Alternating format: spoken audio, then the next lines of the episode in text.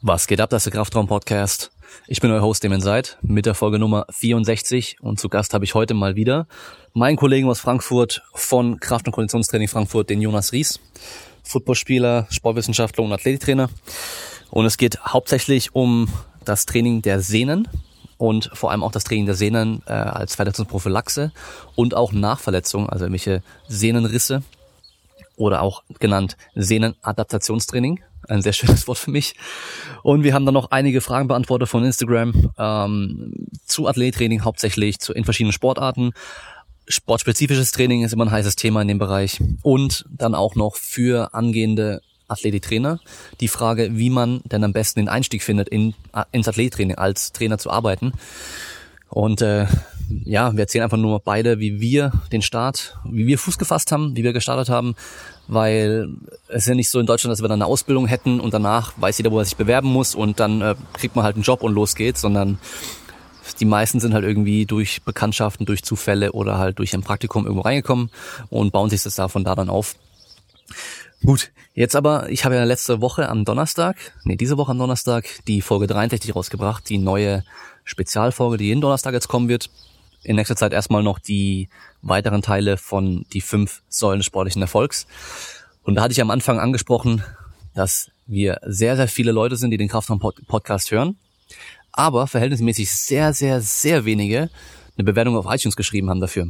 Und da hatte ich euch ja aufgefordert, das mal zu tun, euren Support zu zeigen, mich zu unterstützen in der Hinsicht. Und da haben es auch einige gemacht, richtig geil.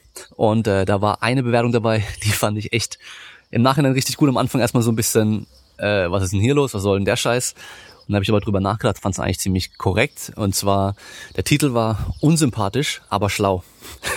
da dachte ich schon so, okay, was kommt denn jetzt? Und dann stand halt drin, ich finde äh, Damien, übrigens falsch geschrieben, ich bin D-A-M-I-E-N, nicht mit A, also nicht Damian, sondern Damien.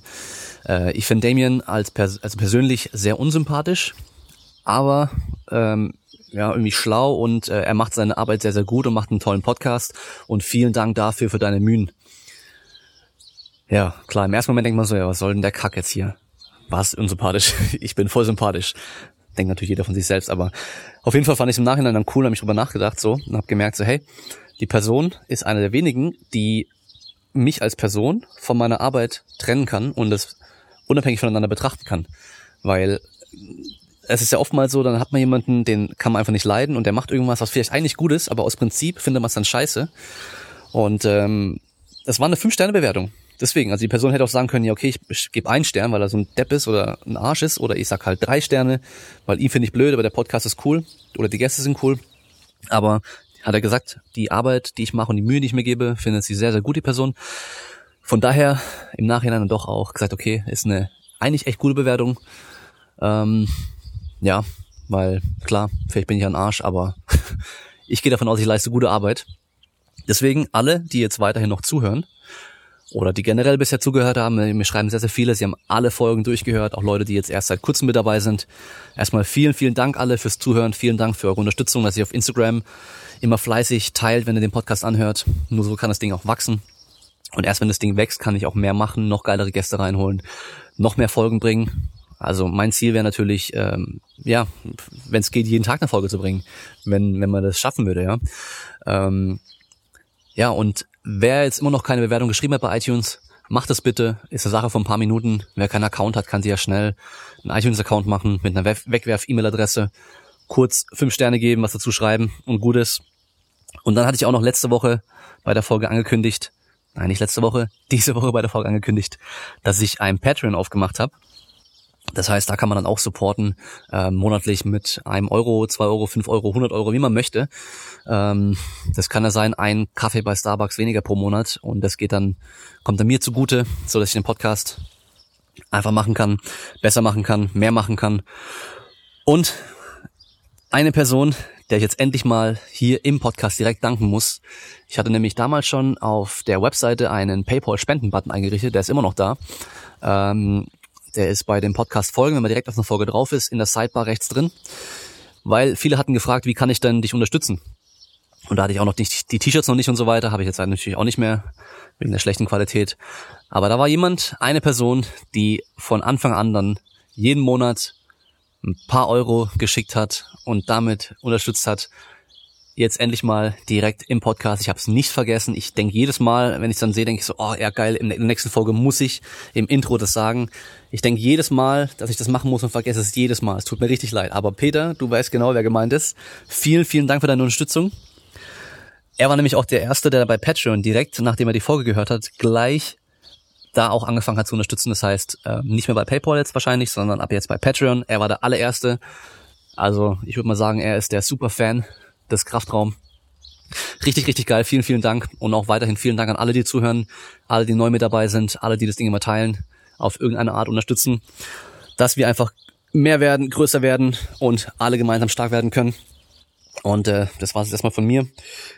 Ich bin auf der Terrasse bei meinen Eltern in der Heimat, in der schönen Natur.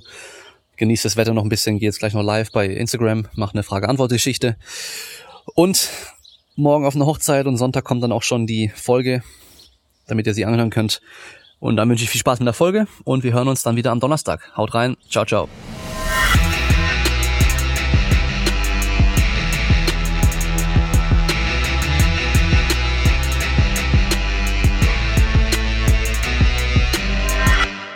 Und äh, wir können dann direkt loslegen.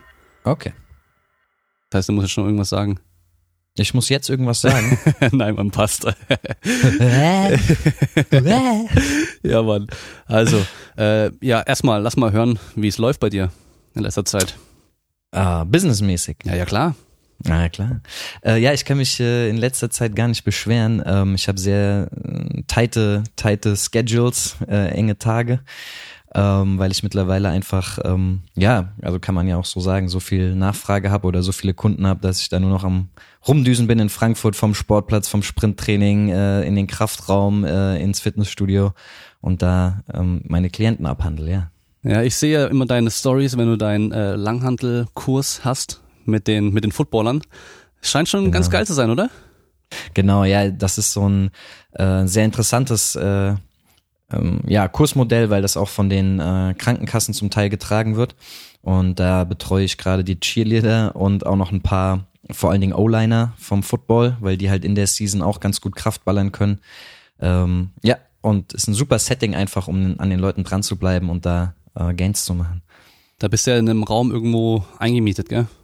Genau, das ist so ein ganz alter äh, Kraftraum in einem, in einem, in einer Turnhalle, äh, der wie so ein so ein Diamant da einfach die ganze Zeit geschlummert hat mit noch so Schnellgeräten von 1980. Ähm, ja, und dann habe ich da ein paar Langhanteln reingeschmissen, Squat Racks, Power Rack und ähm, kann da ja den Umständen entsprechend gut arbeiten, ja. Wie viele Racks hast du da jetzt drin?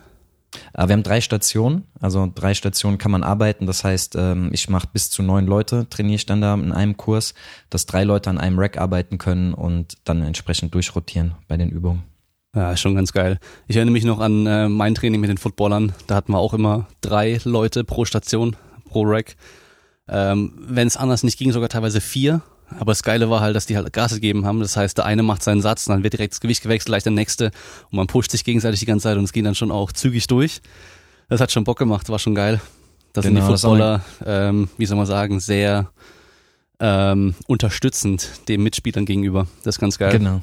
Ja, ja, das ist eine ganz andere Atmosphäre dann. Also da bin ich auch ein ganz, äh, mittlerweile weiß ich das sehr wertzuschätzen, dass da äh, diese Gruppendynamiken, das auszunutzen, die Energien, die da entstehen und äh, ja, wird auch mal oberkörperfrei trainiert oder so und dann wird ein bisschen eskaliert. Und da kommt dann die Intensität von alleine, solange die Technik hoch bleibt, aber das wissen meine Jungs, da bin ich äh, sehr straight, ähm, wird dann da geballert.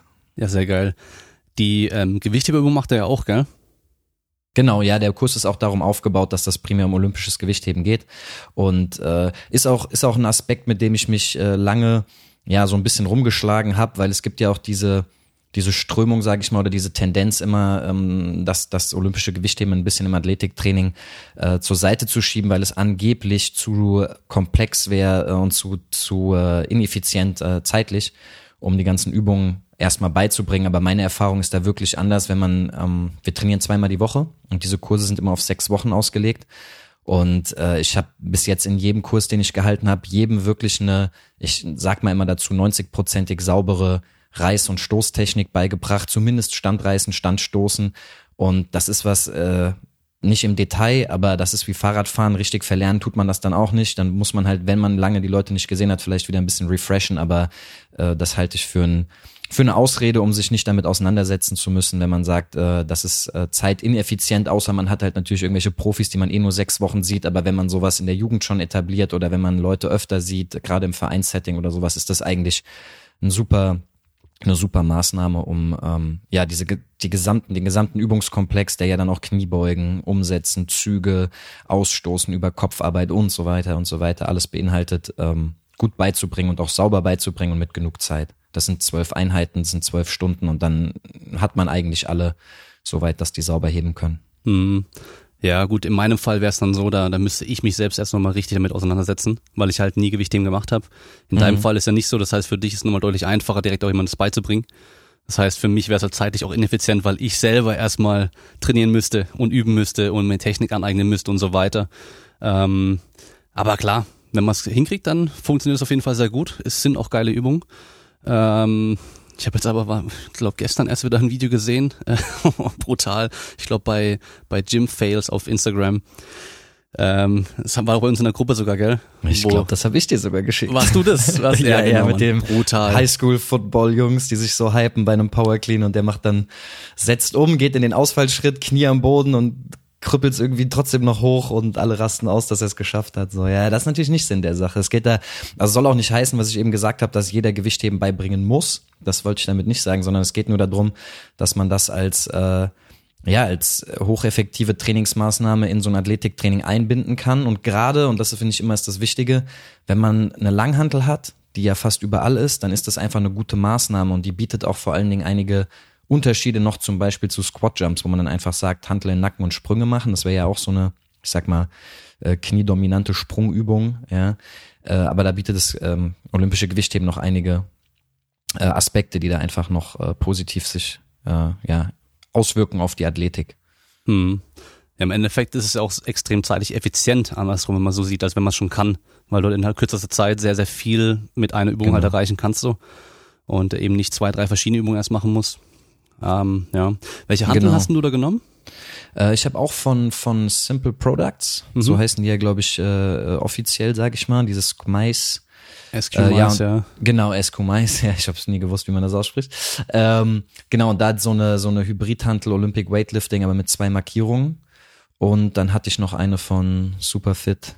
Okay. Äh, Warrior. Barbel. Ja. Aber habt ihr da äh, Plattform zum zum Heben? Nee, leider nicht. Ja, das ist leider so ein so ein ähm, ein Haken an der Sache. Das ist zwar ein Kellerraum, aber äh, man muss sich ja in diesem Vereinswesen dann immer arrangieren mit den Judo-Leuten und mit den Damen, die sanftes äh, Krafttraining mittwochs von 13 bis 14 Uhr machen und so weiter. Und da muss ich ein bisschen vorsichtig vorgehen, dass man da nach und nach sich da etabliert und nicht äh, alles umstellt, was da seit 30, 40 Jahren so halt immer schon war.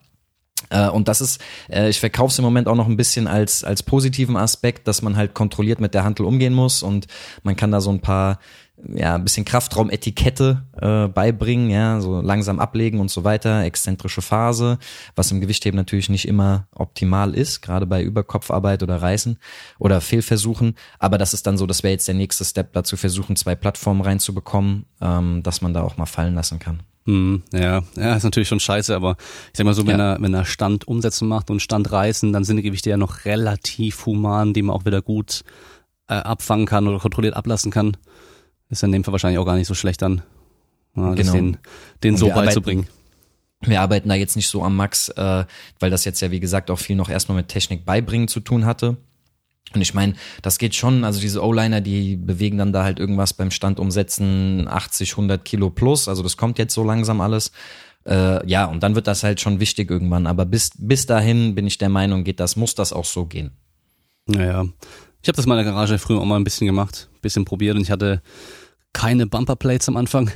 ich hatte meine Metallscheiben, ich mhm. hatte meine meine Powerbar, also meine Powerlifting-Stange, ging trotzdem, die halt äh, schon sehr sehr rau ist, aber ging ja. Ich habe eh keine Daumenklemme gemacht damals und mhm. ähm, abwerfen ging halt auf keinen Fall auch. Also Nein. Boden wäre am Arsch gegangen, beziehungsweise ist am Arsch gegangen. Später mal dann, als ich mal abgeworfen habe. Ähm, und es wäre halt zu laut gewesen auch. Ja, mhm. aber es geht schon. Muss ja, man halt, halt immer, aufpassen.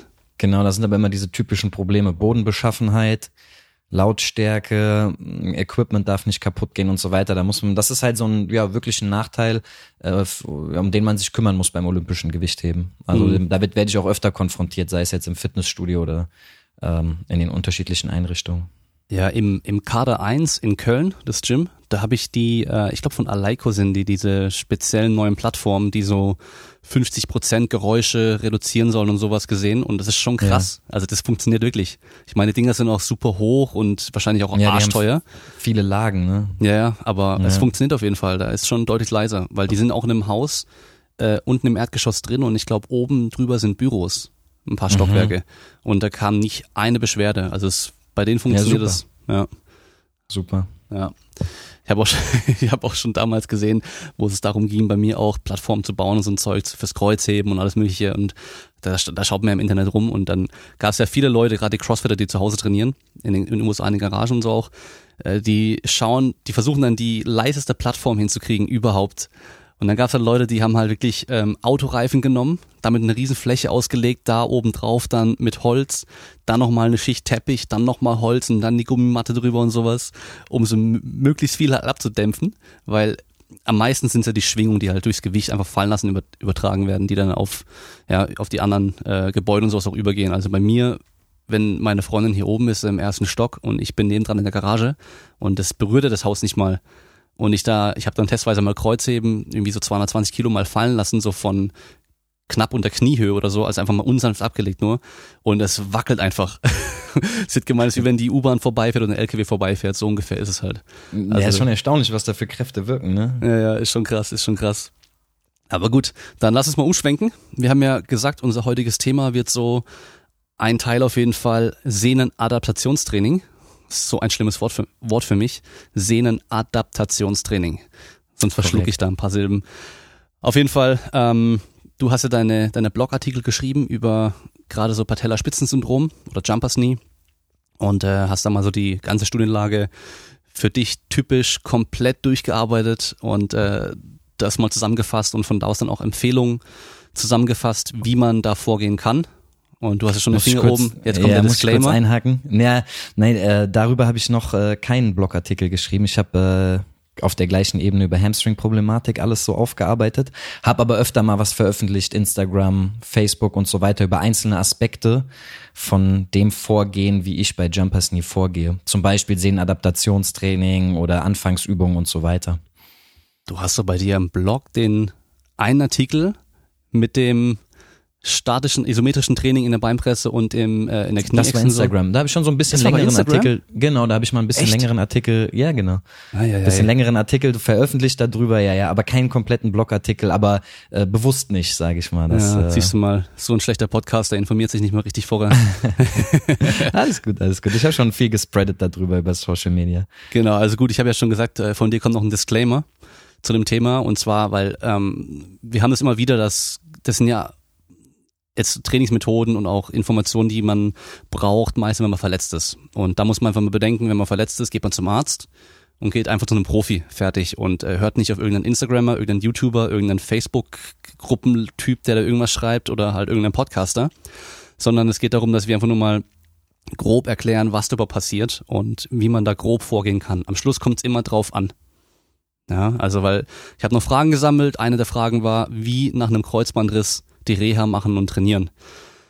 Ja, ich könnte, wir könnten jetzt da irgendwie so den, den typischen Behandlungsplan äh, einmal durchgehen, wo halt drin steht, Woche zwei äh, Fäden raus, bla bla bla, Woche drei das und das, Woche fünf machen wir das und ähm, bringt halt nichts. Das ist eine Orientierung, die wird der Arzt auch normalerweise ein bisschen anpassen jedes Mal, je nachdem, welche Methode in der OP gewählt wurde, wie genau das Knie aussah und so weiter. Und dann muss man auch immer schauen, weil gerade wenn man mit Athleten sowas macht, ist es oftmals so, dass die halt schon deutlich früher irgendwie in die nächste Phase einsteigen können, als es auf dem Plan eigentlich steht, so für normale Menschen. Oder manchmal ist halt auch nochmal eine Komplikation da und es dauert deutlich länger. Und wenn man dann zu früh in die nächste Phase von der Belastung geht, könnte man auch wieder Probleme kriegen.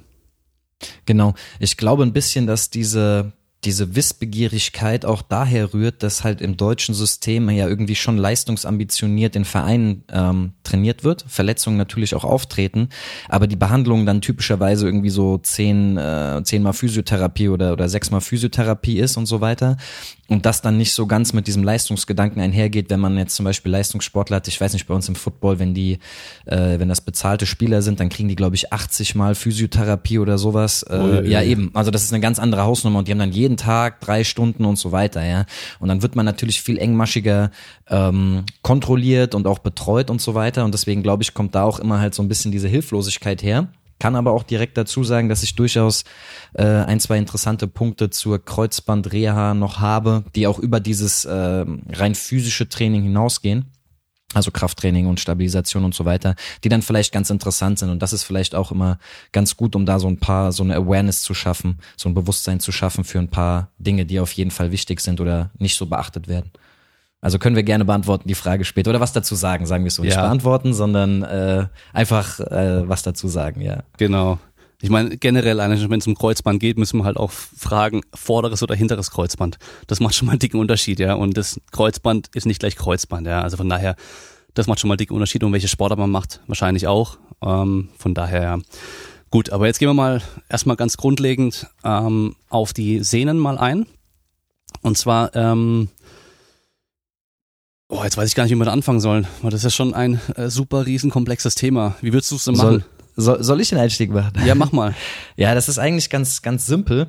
Und zwar, also ich bin auch sehr dankbar dafür, als ich äh, in Köln studiert habe, äh, Sporthochschule, äh, bin ich auch in den Genuss gekommen, den, den ja, Forscher, also Aram Patzes heißt der, der ist jetzt, glaube ich, in Potsdam, war vorher in Berlin, quasi selbst erleben, so zu dürfen. Und der ist halt sehr, sehr ähm, stark in diesem Sehnenthema behaftet, ja, und hat da auch sehr, sehr viel rausgefunden, äh, ist da auch international renommiert. Und der Einstieg sozusagen, worum es bei dem Thema geht, ist, dass seine Hypothese war, dass in Trainingsprozessen, vor allen Dingen auch im leistungssportlichen Training und jetzt relativ neu auch im, im Jugendtraining und im Nachwuchstraining, eine Dysbalance entstehen kann in der Geschwindigkeit der Anpassungen zwischen muskulären Reaktionen auf Training und Sehnenadaptationen. Ja. Und das kennt man ja erstmal so aus dem Alltag, in Anführungsstrichen aus dem sportlichen Alltag, dass Sehnen einfach länger brauchen, um sich zu adaptieren. Aus dem Reha-Prozess weiß man das auch, Jumpers Knee, Patella ähm, und, und Achilles-Tendinopathie. Äh, dass die einfach länger brauchen, weil der Stoffwechsel einfach geringer ist. So und ähm, er ist jetzt davon ausgegangen, dass diese Dysbalance in der zeitlichen ähm, Adaptation halt wieder dann Probleme nach sich ziehen kann und hat das eigentlich ziemlich schön in den letzten zehn, etwas mehr als zehn Jahren über verschiedene Untersuchungen und auch in Forschungsgruppen aufbereitet. Und ähm, da ist einiges, was äh, sehr Interessantes rausgekommen bei. Okay. Ähm, Gut, wir, wir wissen ja, wenn wir so die, ähm, die Regenerationszeiten von verschiedenen Geweben anschauen, dass halt zuerst wird immer Nerven genannt, dann kommen Muskeln, dann kommen, lass mich überlegen, Knochen, dann kommen Sehnen, dann kommen Bänder, Knorpel. Knorpel kommt irgendwann so rum, genau. So hinten raus. Also das war so ja. auf jeden Fall so grob die Reihenfolge. Ja, Sachen, die weiß ich gar nicht mehr auswendig, schon so lange her. Mhm. Aber auf jeden Fall, äh, Muskulatur geht ja recht schnell. Sehnen mhm. brauchen einfach deutlich länger. Also man kann wirklich die anschauen, sich anschauen, wie stark wird das Zeug durchblutet. Und dadurch wissen wir halt auch, wie schnell kommen halt da Nährstoffe hin, wie schnell ist da oder wie viel Stoffwechsel kann da auch insgesamt passieren. Und da sind wir bei den Sehnen halt deutlich schlechter als bei den Muskeln. Ja, und äh, man hört es ja ganz oft so bei den Bodybuildern, die dann anfangen mit richtig zu stoffen, wo sie auf einmal dann die mega Kraftzuwächse haben und äh, mega Muskelzuwächse haben, dass die Sehnen nicht hinterherkommen, die Bänder nicht hinterherkommen. Mhm. Wie viel da wirklich Punkt. dran ist, Weiß ja, aber interessanter, interessanter Punkt vielleicht. Also das ist dann immer so, das sind so, wie nennt man das auf Deutsch, so Cross, Crosslinks, die ich dann so habe, ja? ja. Weil ein Punkt, der auch in dieser, in der Forschungsthematik oft besprochen wird, ist, dass mit dem Einsetzen der Pubertät und den Sexualhormonen diese Problematik noch zusätzlich verstärkt wird, ja? Also scheinbar. Das heißt, diese ganzen Sehnenproblematik oder dann Überlastungsschäden an den Sehnen auch dadurch bedingt ist, dass halt muskulär äh, höhere Kräfte durch die Sexualhormonausschüttung und das Training äh, ja dann einhergehen. Also das wäre so ein Hinweis darauf, vielleicht kann was dran sein. Ich kenne mich mit Stoffen ehrlich gesagt echt wenig aus, muss ich wirklich zugeben. Also sowohl im Bodybuilding, Strongman, irgendwas. Ich habe da so gut wie keinen Bezug zu. Ja. Oder mich auseinandergesetzt damit. Ähm, man hört ja immer wieder mal auch, dass es halt auch Sachen gibt, die dann einen austrocknen und sowas, dass dann die, die Sehne wirklich an ähm, Stärke auch verliert, wenn sie halt bestimmte Sachen auch nehmen. Äh, aber ich meine, es ist schon teilweise häufig zu sehen, dass halt wirklich dann auch mal ein Bizeps reißt, eine Brust reißt oder sowas bei Leuten, die halt auf Stoff sind und mhm. halt auch schwer trainieren. Klar, immer auch eine technische Komponente mit dabei, eine, eine Trainingsplanungskomponente mit dabei. Aber ähm, sonst, ich, ich kenne wenige Leute, die jetzt, also die sich einfach so irgendwas reißen, muss ich sagen so. Also das mhm. kommt mir selten unter irgendwie. Also ich, also ich kenne einen Ringer, der hat sich den Latt abgerissen. Oh, also shit. wirklich komplett. Ähm, ein, Kugel, ein ehemaliger Kugelstoßer, der jetzt äh, Trainer ist, hat sich auch den Latt abgerissen und einfach nur beim äh, also an der Klimmzugstange ein bisschen Quatsch machen so. Ja, aber gut, der wiegt auch, ist so groß wie ich und wiegt halt irgendwie 130, 135 Kilo. Mhm. Ähm, ja, und sonst ist halt echt so Achillessehne das meiste, was ich halt dann so mitbekomme. Ja, also Bizeps ja, ja. oder Brust gar nicht eigentlich. Also das Problem ist ja auch meistens, dass in den meisten Fällen, wenn so eine Sehne reißt, ja auch irgendeine Vor Erkrankungen in Anführungsstrichen oder oder Überlastungsschäden eingetreten sind, ja und äh, dass das dann halt ja jetzt mal ganz allgemein ausgedrückt äh, die, die die Struktur zersetzt, quasi porös macht in Anführungsstrichen und dann halt irgendwann dieser eine äh, dieses eine Momentum kommt, was das Ganze dann überlastet und dann halt zum kompletten Abriss führt, ja. Mhm, Aber es stimmt, also kommt mir auch relativ, also Überlastungsschäden häufig, sehr häufig sogar, sehr, sehr häufig.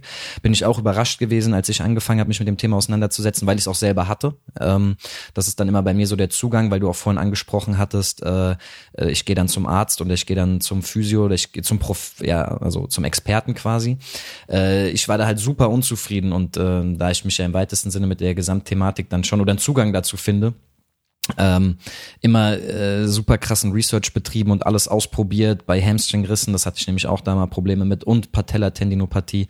Äh, ja, und deswegen, das ist so quasi der, der Hauptgrund, warum ich mich da selbst genug, äh, selbstbewusst genug fühle, um Leute da auch zu betreuen. Und das sind auch die einzigen beiden Krankheitsbilder, die ich sozusagen aufnehme. Also ich bin da jetzt nicht so, dass ich sage, äh, ich, ich könnte da ja einen Physiotherapeuten ersetzen in anderen Bereichen oder so. Aber bei den zwei Krankheitsbildern habe ich genug Erfahrung mittlerweile, äh, um zumindest Leuten, ja, ja, ich sag mal so, die zu betreuen in so einem Rahmen, dass ich auch, äh, der Erfolg hat sich auch wirklich eingestellt bei, bei fast jedem, den ich betreut habe. Und dann kann ich sagen, okay, mein Zugang äh, muss schon was richtig machen. Mhm.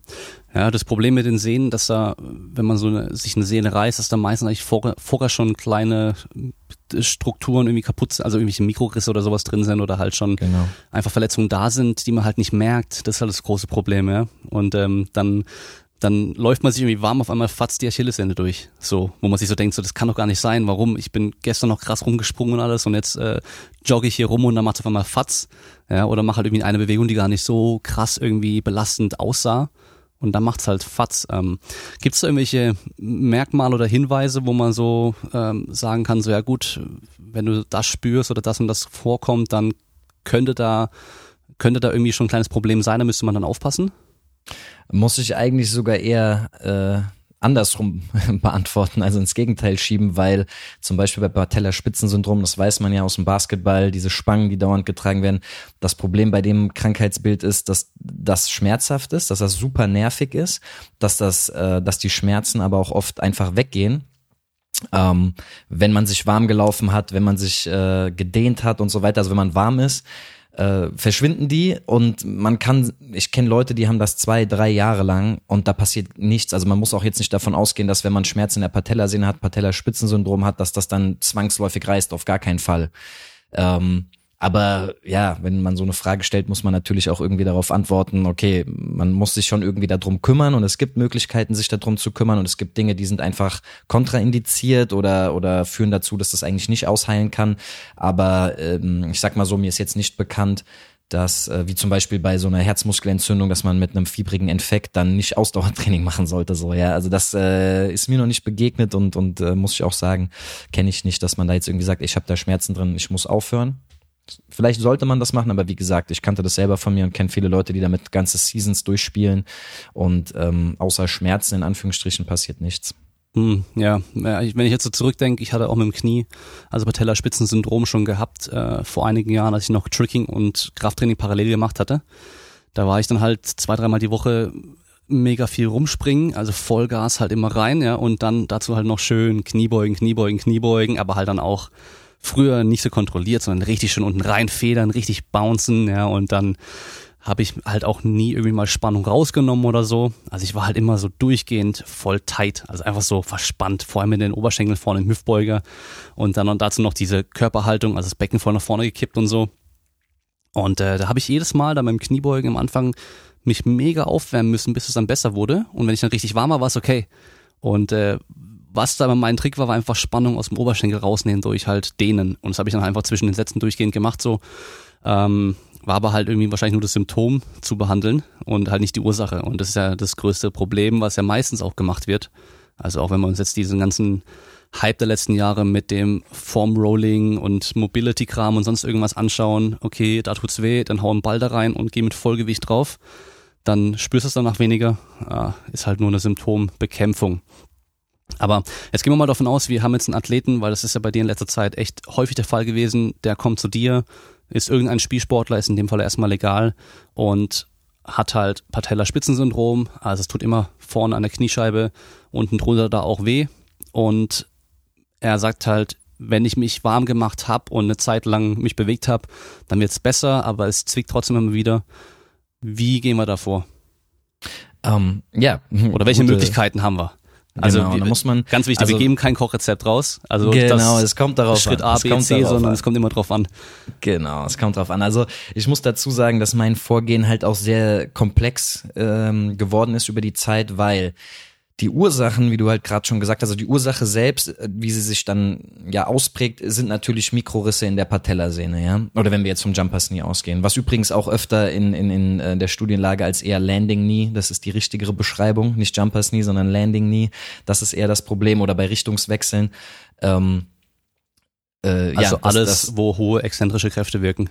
Genau, genau, weil die natürlich dann äh, in der Natur der Sache meistens hohe, hohe Spannungen in der Sehne verursachen, so und wenn dann da Mikroreste drin sind und die können nicht ausheilen, weil da der Trainingsreiz, der meistens einfach da sein muss, das ist auch ein ganz groß oder weit verbreitetes Phänomen, dass äh, Jumpers nie nicht von alleine ausheilt, wenn man keinen Trainingsreiz draufsetzt, weil die Sehne einfach keinen ja keinen keinen Reiz äh, bekommt, um sich aufzubauen. Ähm, ja, wenn man das hat, also dann ist zum Beispiel jetzt der erste Punkt, ähm, wo ich reingehen würde, ist das während einer Season und muss diese Season gespielt werden, weil genau diese Dinge, Springen, Richtungswechsel, du hast eben schon gesagt, federnde Kniebeugen und so weiter, das ist halt ähm, Gift in Anführungsstrichen. Nicht Gift im Sinne von, das muss dann äh, unbedingt alles schlimmer werden, aber meiner Erfahrung nach wird man ein Jumpers Knee, wenn sich das schon etwas ausgeprägt hat, während einer Saison, sei es jetzt Handball, Basketball, American Football und so weiter, wird man nicht los während einer Saison, weil diese, diese Reize von dem Training der Spielsportart selber einfach genau das immer wieder auslösen. Ähm, wenn du jetzt schon sagst, wenn er sich warm gemacht hat und dann verschwinden die Schmerzen, dann ist das noch relativ okay. Das heißt, das ist noch irgendwo in einem Stadium, wo man damit umgehen kann, weil das wird immer weiter, das geht dann immer dahin, dass es dann auch während der Belastung wehtut, dass es am nächsten Tag wehtut oder dann halt sogar durchgehend wehtut. Ähm, beim Treppensteigen und so weiter. Und das wird dann halt natürlich immer schlimmer. So, und da muss man halt irgendwann die Notbremse ziehen, aber es kommt halt darauf an, in welchem Stadium sich der, der Sportler befindet. Wenn du jetzt erstmal so auf mich zukommt und sagst, das ist ein Hobbysportler und der merkt es nach dem Aufwärmen nicht mehr, dann würde ich halt gucken, dass man erstmal das Krafttraining versucht zu integrieren, wenn das noch nicht der Fall ist. Und zwar erstmal mit ähm, relativ simplen Übungen, äh, die darauf abzielen, in der Sehne irgendeinen Adaptionsprozess auszulösen. Und das ist auf gar keinen Fall ultra, also supramaximales exzentrisches Krafttraining. Das wird immer so erstmal reflexartig oft auch genannt, äh, sondern da geht es erstmal darum, überhaupt nur exzentrische Belastungen einzupflegen, ja, um dadurch auch die, die neuronale Kontrolle und ein bisschen Reiz auf die Sehne auszuüben und dann halt wirklich von unten heraus ganz, ganz, ganz, ganz langsam im optimalen Stimulus, ja, in der optimalen Intensität, Frequenz, Volumen und so weiter, der Sehne das Signal zu geben, okay, lager Kollagen vermehrt ein. Ähm, äh, bau diese Mikrotraumen aus sozusagen, also raus äh, und geht dann von da immer in ganz kleinen Schritten weiter vor. Ja, also das so würde ich jetzt erstmal darauf antworten. Dann sag mal noch den Zuhörern, die es vielleicht nicht wissen, was heißt supramaximale exzentrische Belastung? Okay, supra, supramaximal halt mehr als maximal. Das heißt, wenn wir jetzt, äh, ja, ich fange fang noch ein bisschen weiter vorne an, wenn wir jetzt sagen, okay, konzentrisch, ich überwinde ein Gewicht, isometrisch heißt, ich halte ein Gewicht und exzentrisch heißt, ich gebe einem Gewicht nach. Das kann erstmal auch nur leicht sein. Das heißt, wenn ich einen, einen Wasserkasten absetze, dann arbeitet meine Muskulatur da exzentrisch. Und supramaximal heißt einfach mehr, als sie maximal, im Normalfall isometrisch, also haltend, ähm, äh, leisten könnte an Kraft, dass man dann mehr draufpackt und die Muskulatur quasi gezwungen wird, nachzugeben. Also man kann diesen ultraschweren Wasserkasten, äh, der jetzt vielleicht dann 200 Kilo wiegt oder bei dir 300 Kilo wiegt, ich weiß es nicht, äh, ganz langsam ablassen. Also man kann ihn noch kontrolliert ablassen, aber man kann ihn auf keinen Fall halten. Und das wäre dann supramaximal. Und das hat äh, ich sag mal, historisch bedingt äh, aus den Forschungsergebnissen erstmal immer in diesen Reha-Verläufen dann am Ende dieses exzentrische Krafttraining wurde da so ein bisschen, sag ich mal, auch falsch äh, verarbeitet, ähm, dass das per se, und das wäre jetzt vielleicht auch eine schöne Überleitung zu diesem Sehnenadaptationstraining, ähm, zu Verbesserungen in der Sehne führen würde, per se. Mhm, ja. ja. Also heißt exzentrisches Training an sich eigentlich nicht, dass wir auch maximales Gewicht draufpacken müssen, was wir noch kontrolliert ablassen können, sondern das heißt eigentlich nur, es geht um die exzentrische Arbeitsweise der Muskulatur, also unter Spannung wird der Muskel länger. Ja. Genau, richtig. Und, äh, und das, das Schöne Gewicht ist am Anfang erstmal egal. Genau, und das Schöne dabei ist, wenn wir jetzt vom Leistungssport weggehen und in den Reha-Bereich erstmal gehen und wenn man sich da die Studienlage und, und die gesamte Physiologie anguckt, dann, dann kommt man einfach darauf, dass exzentrische Kontraktionen, also das Ablassen von Gewichten, einfach super äh, andere Abläufe haben als konzentrische oder isometrische äh, Aktion. Das geht bis dahin, dass es so eine Art sinuskurvigen Verlauf in der Sehne selbst gibt, also so ein Mikro, äh, jetzt wie man genau da reingucken kann, also in ganz, ganz, ganz kleinen Zeitabläufen. Ähm, das hat auch äh, ja, molekulare Hintergründe, dass die Sehne quasi in so einem Sinusverlauf Belastung und Entlastung in so ganz, ganz kleinen äh, ähm, Zeitfenstern erfährt und dass dieses oszillierende ähm, diese oszillierende Belastung auch einen anscheinend wichtigen Einfluss hat. Und die könnte man nicht durch Isometrie oder Konzentrik auslösen. Mhm. Ja, interessant. Ja, also für, für so Sports Science Nerds vielleicht noch die Anmerkung oder, oder die sich ein bisschen damit auskennen mit Muskelphysiologie. Es gibt ja diese, diesen Querbrückenzyklus von Aktin und Myosin im Sarkomer. Und ähm, das Interessante ist, dass dieser, diese, die, die konzentrische Arbeitsweise und die isometrische Arbeitsweise mit ATP dockt an, Köpfchen knickt ab und so weiter, dass die bei der Exzentrik gar nicht greift und dass es bei der Exzentrik äh, ein paar Phänomene gibt, die über diesen Querbrückenzyklus gar nicht zu erklären sind, also diesen klassischen. Zum Beispiel ist der Energieverbrauch exzentrisch geringer als konzentrisch. Und das würde ja eigentlich heißen, okay, ich verbrauche weniger ATP und da gibt's so zwei Theorien, dass einmal diese Köpfchen quasi mechanisch auseinandergerissen werden und dann direkt wieder andocken und dann gibt's noch das Titin, das ist so ein großes Protein im Sarkomer, was auch aktiviert werden kann, wenn da Calcium dran bindet. Und dann wird das sehr steif und wird quasi, und das ist jetzt auch ein wichtiger Punkt, den wir bestimmt später nochmal aufgreifen werden, ähm, ist quasi auch ein passives Element, nicht in der Sehne, sondern im Muskel, im Sarkomer und dass dadurch halt passive Kräfte zusätzlich erzeugt werden, die dann halt dazu führen, dass weniger Energie verbraucht wird, weniger ATP, aber mehr Kräfte erzeugt werden, was ja erstmal widersprüchlich ist und durch den durch die Filamentgleittheorie nicht erklärt werden kann. Sports Science Nerd Ende. okay, ja, dann gehen wir mal von hier aus weiter zum Sehnenadaptationstraining. Äh, vielleicht können wir ganz kurz einmal sagen, wie sieht eine Sehne aus, die man nicht belastet und wie sieht eine Sehne aus nach einer längeren Zeit von Training? Also ähm, rein okay. so strukturell, wie man sich das vorstellen kann. Ja, das ist, das ist witzigerweise gar nicht so eine einfache Frage. Ähm, also was man aber auf jeden Fall oder jetzt im Rahmen von diesem Podcast auf jeden Fall sagen kann, ist, dass sich erstmal architektonisch in der Sehne in den ersten Wochen was verändert. Und zwar reden wir aber von anderen Zeitverläufen als beim Muskel. Also das heißt, ich habe hier keine Anpassung in wenigen Wochen oder in Tagen, sondern das geht eher in acht Wochen oder eigentlich muss man auch sagen zwölf Wochen. Ja, und ich habe in zwölf Wochen architektonische Veränderungen ähm, ja, die dann halt auch diese Materialeigenschaft der Sehne verändern die sie zum Beispiel steifer machen können, ja.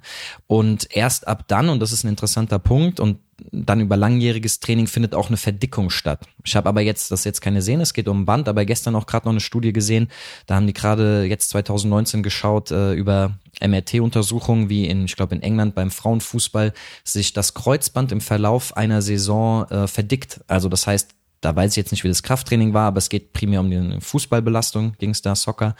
Ähm, also das heißt, wir haben da so einen langfristigen, an, so eine langfristige Anpassung in dem Cross-Sectional Area, also dem Querschnitt der Sehne und aber auch Materialeigenschaften, die durch diese architektonische, also die Verbindung innerhalb der, der Zellen der, der Sehnenfasern stattfindet, die beide unterschiedliche Auswirkungen haben. Mhm.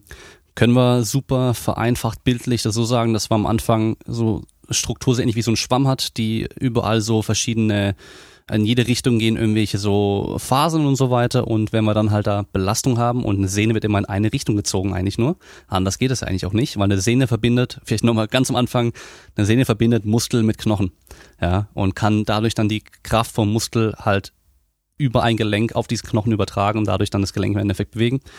Und dann werden diese Fasern, wenn man immer in die gleiche Richtung äh, an den zieht, äh, richten die sich aus, alle in die gleiche Richtung und werden dadurch, dadurch wird die Sehne an sich erstmal einfach fester. In diese Zugrichtung aber nur, ja. Das stimmt so, genau. oder?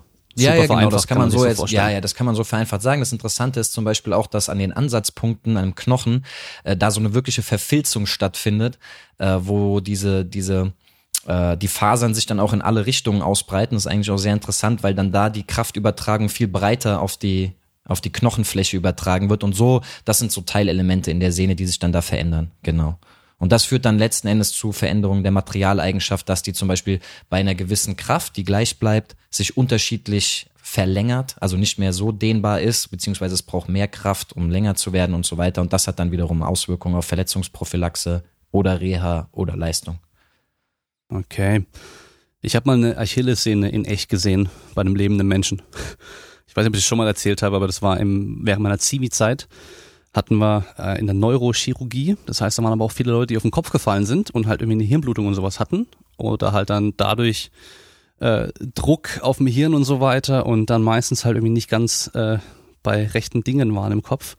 Und da war ein alter Mann, ich glaube Anfang 80, aber der war körperlich noch sehr stark, muss man sagen. Äh, auf jeden Fall, der hatte auch Diabetes und die der hat halt einfach zu Hause irgendwie wochenlang seine Hausschuhe mal angehabt, also so geschlossene Hausschuhe. Und das hat halt hinten, als er ins Krankenhaus eingeliefert wurde, nachdem er gestützt ist, war das schon so, dass der ähm, an der Achillessehne hinten an der Haut schon komplett blau und schwarz schon fast war. Ja, und ähm, das Problem war dann, dass die das halt dann irgendwie so einbandagiert haben und so weiter. Und der musste aber am Bett äh, fixiert werden, weil der halt ja, sich bewegt hat ohne Ende und immer aufstehen wollte und es war halt zu gefährlich und alles und dann kriegt er halt so eine Manschette und sowas auch an. Normalerweise natürlich darf man, soweit ich weiß, die Leute nur zwei Punkte fixieren oder drei, also am Bauch, rechtes Bein und linke Hand zum Beispiel, dass sie halt nicht aufstehen können. In seinem Fall aber, weil er halt auch sich schon einen Fingernagel am Bett abgerissen hatte, also der hat sich halt irgendwo am Bett festgehalten und halt dann so rumgerissen, hat sich den Fingernagel rausgerissen, haben sie ihn halt beide Hände, den Bauch und halt beide Füße auch fixiert. Ist natürlich schon ja, total brutal, aber das war im Endeffekt als Schutz für ihn. Aber auf jeden Fall hat er halt so krass mit seinen Beinen da rumgemacht, dass der sich halt das komplett alles aufgerieben hat. Und äh, der kam dann zu uns auf die Station und dann hieß es irgendwann, ja, wir müssen den Verband am Fuß wechseln. Und ähm, dann musste ich halt helfen als Zivi, hab dann irgendwie sein Unterschenkel und seinen Fuß gehalten, während die das dann halt so aufgemacht haben und dann irgendwann sehen wir so, uh, das ganze Fleisch, die ganze Haut war halt komplett Boah. weg und du hast halt wirklich so vom Sprunggelenk nach oben so 15 Zentimeter vielleicht offen gehabt und eine schön weiße Achillessehne, ja. Und dann Anatomie ich, in vivo. Und dann hat er halt auch noch seinen Fuß bewegt und ich sehe halt, wie das Ding so hoch und runter rutscht, ja. Uh -huh. Ähm, ja, aber das, ähm, diese, diese Faserstruktur, diesen Faserverlauf, den kann man schon sehen bei so einer Sehne. Ja, ja. ja also es war schon interessant äh, irgendwo. Ja, wir haben auch im Rahmen, im Rahmen von unserem Masterstudium waren wir mit den Medizinern bei den Präparationskursen, haben dann halt Leichen seziert. Und das war schon, muss man halt dazu sagen, äh, super interessant, wenn man diese Strukturen mal live sieht und auch wie Arthrose aussieht im Knorpel und sowas. Und das, da kriegt man ein ganz anderes Verständnis dafür. Mhm. Ja. Ja, na okay. Dann gehen wir mal weiter zum Sehnenadaptationstraining. Stichwort für mich, ja. Genau, einfach, ja, machen wir einfach okay. dein Stichwort. Ich raus, ja, alles gut, alles gut. Weil ich weiß, du bist gut vorbereitet und du hast nämlich in deinem Kopf schon drin, wie wir es am besten erklären können oder wie du es am besten oh, erklären kannst. Oh, gut. Ja, es geht, wie gesagt, ich habe ja schon vorweggenommen, es geht um diese Dysbalance zwischen muskulären Anpassungen und Sehnenanpassungen vor allen Dingen dann auch im Jugendbereich, aber halt auch während Trainingsphasen.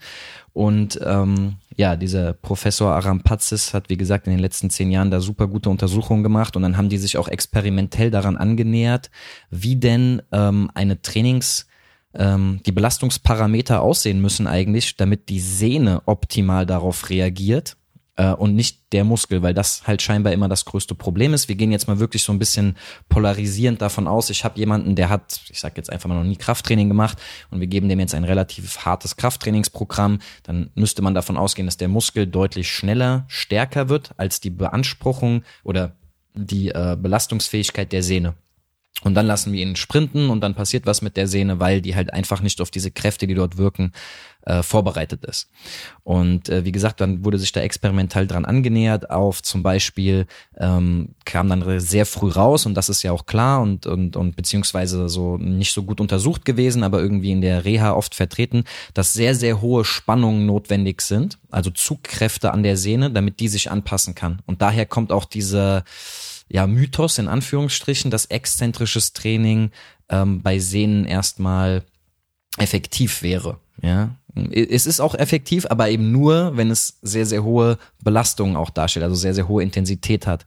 Und das war eine der ersten ähm, Erkenntnisse, dass das, glaube ich, 85, ja genau, 85 Prozent äh, des maximalen isometrischen ähm, ja, äh, der maximalen isometrischen Kraft äh, erreichen muss, damit man da überhaupt erst was auslöst. Und isometrisch muss man sich ja dann immer im Kopf halten. Isometrisch ist dann dieses etwas mehr als das, was ich konzentrisch schaffe, sprich, was ich nur halten kann. Also das sind schon ordentliche Kräfte, die da wirken. Äh, dann ging es darum, okay, ähm, ein weiterer ganz, ganz wichtiger Punkt, der super interessant ist, der aber auch noch gar nicht so weit geklärt ist, dass ich da wirklich jetzt eine Aussage treffen könnte, dass äh, eine Sehne vor allen Dingen mit diesen architektonischen äh, Anpassungen auch eine gewisse Reizeinwirkungszeit braucht. Also das heißt, ich muss auch in den Gelenkswinkeln, in die diese Kräfte zulassen. Ich kann ja nicht in jedem Gelenkswinkel hohe Kräfte erzeugen oder in bestimmten Gelenkswinkeln einfach mehr Kräfte erzeugen oder höhere Kräfte als in anderen, äh, dass da auch eine gewisse Zeit, also eine Dauer ähm, das Ganze braucht, damit diese Mechanotransduktion, also die, Ver, die Verarbeitung von dem, von dem Reiz, den ich draufsetze, dann in eine zelluläre Antwort in der Sehne überhaupt stattfindet. Und das zum Beispiel wiederum wurde dann äh, rausgefunden oder experimentell untersucht, dass das drei Sekunden ungefähr sind. Ja? Und ich habe ja die Gelenkswinkel eben schon angesprochen. Ähm, das heißt, dass ich in den Gelenkswinkeln, in denen ich sehr viel Kraft erzeugen kann, das ist im Sprunggelenk oder in der Achillessehne circa 90 Grad oder 10 Grad Dorsiflexion, also minimal den Fuß, die Fußoberseite angehoben. Äh, und in der Patellasehne äh, beziehungsweise im Kniegelenk ungefähr 70 Grad ähm, Kniegelenksbeugung, äh, dass ich da sehr, sehr hohe Kräfte erzeugen kann. Und da müssen diese Kräfte, diese sehr hohen Kräfte auch für drei Sekunden ungefähr gehalten werden. Und dann wird drei Sekunden locker gelassen und dann wieder drei Sekunden und so weiter. Und letzten Endes sind die ähm, auf experimentell untersucht darauf gekommen, dass eine optimale Trainingsbelastung fünf Sätze, äh, vier Wiederholungen von immer drei Sekunden Spannung, drei Sekunden Pause, drei Sekunden Spannung für vier Wiederholungen äh, optimal ist. Und ganz wichtig halt, äh, das Ganze ist isometrisch untersucht worden. Ähm, weil das Problem, wie gesagt, mit den Gelenkswinkeln ist, wenn ich jetzt anfange, eine Kniebeuge zu machen, dann habe ich in der tiefsten Kniebeuge andere Kräfte, die wirken, die dann auch eventuell limitierend sind. In den Arbeiten wurde dann darauf eingegangen, dass es dann sinnvoll sein kann, sechs Sekunden die Übung auszuführen. Aber jeder, der wie du oder ich äh, ja Erfahrung mit Krafttraining hat, weiß, dass dann natürlich die Last entsprechend geringer wird, wenn man sechs Sekunden das Ganze ballern muss. Und dann, glaube ich, fällt man wieder raus aus dieser Intensität. Mhm. Ja.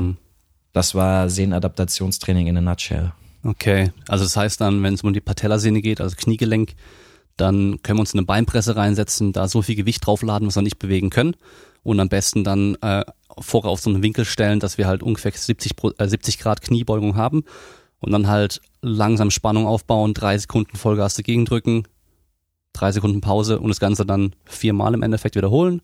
Genau. Pause machen dann und davon dann zwei, zwei Minuten Pause wird angegeben, in der wirklich, und das ist, das fand ich halt schön bei den Arbeiten, dass da wirklich am Ende auch was wirklich äh, Handfestes bei rumkam durch diese ganzen experimentellen Untersuchungen. Äh, zwei Minuten Pause und das Ganze für fünf Sätze.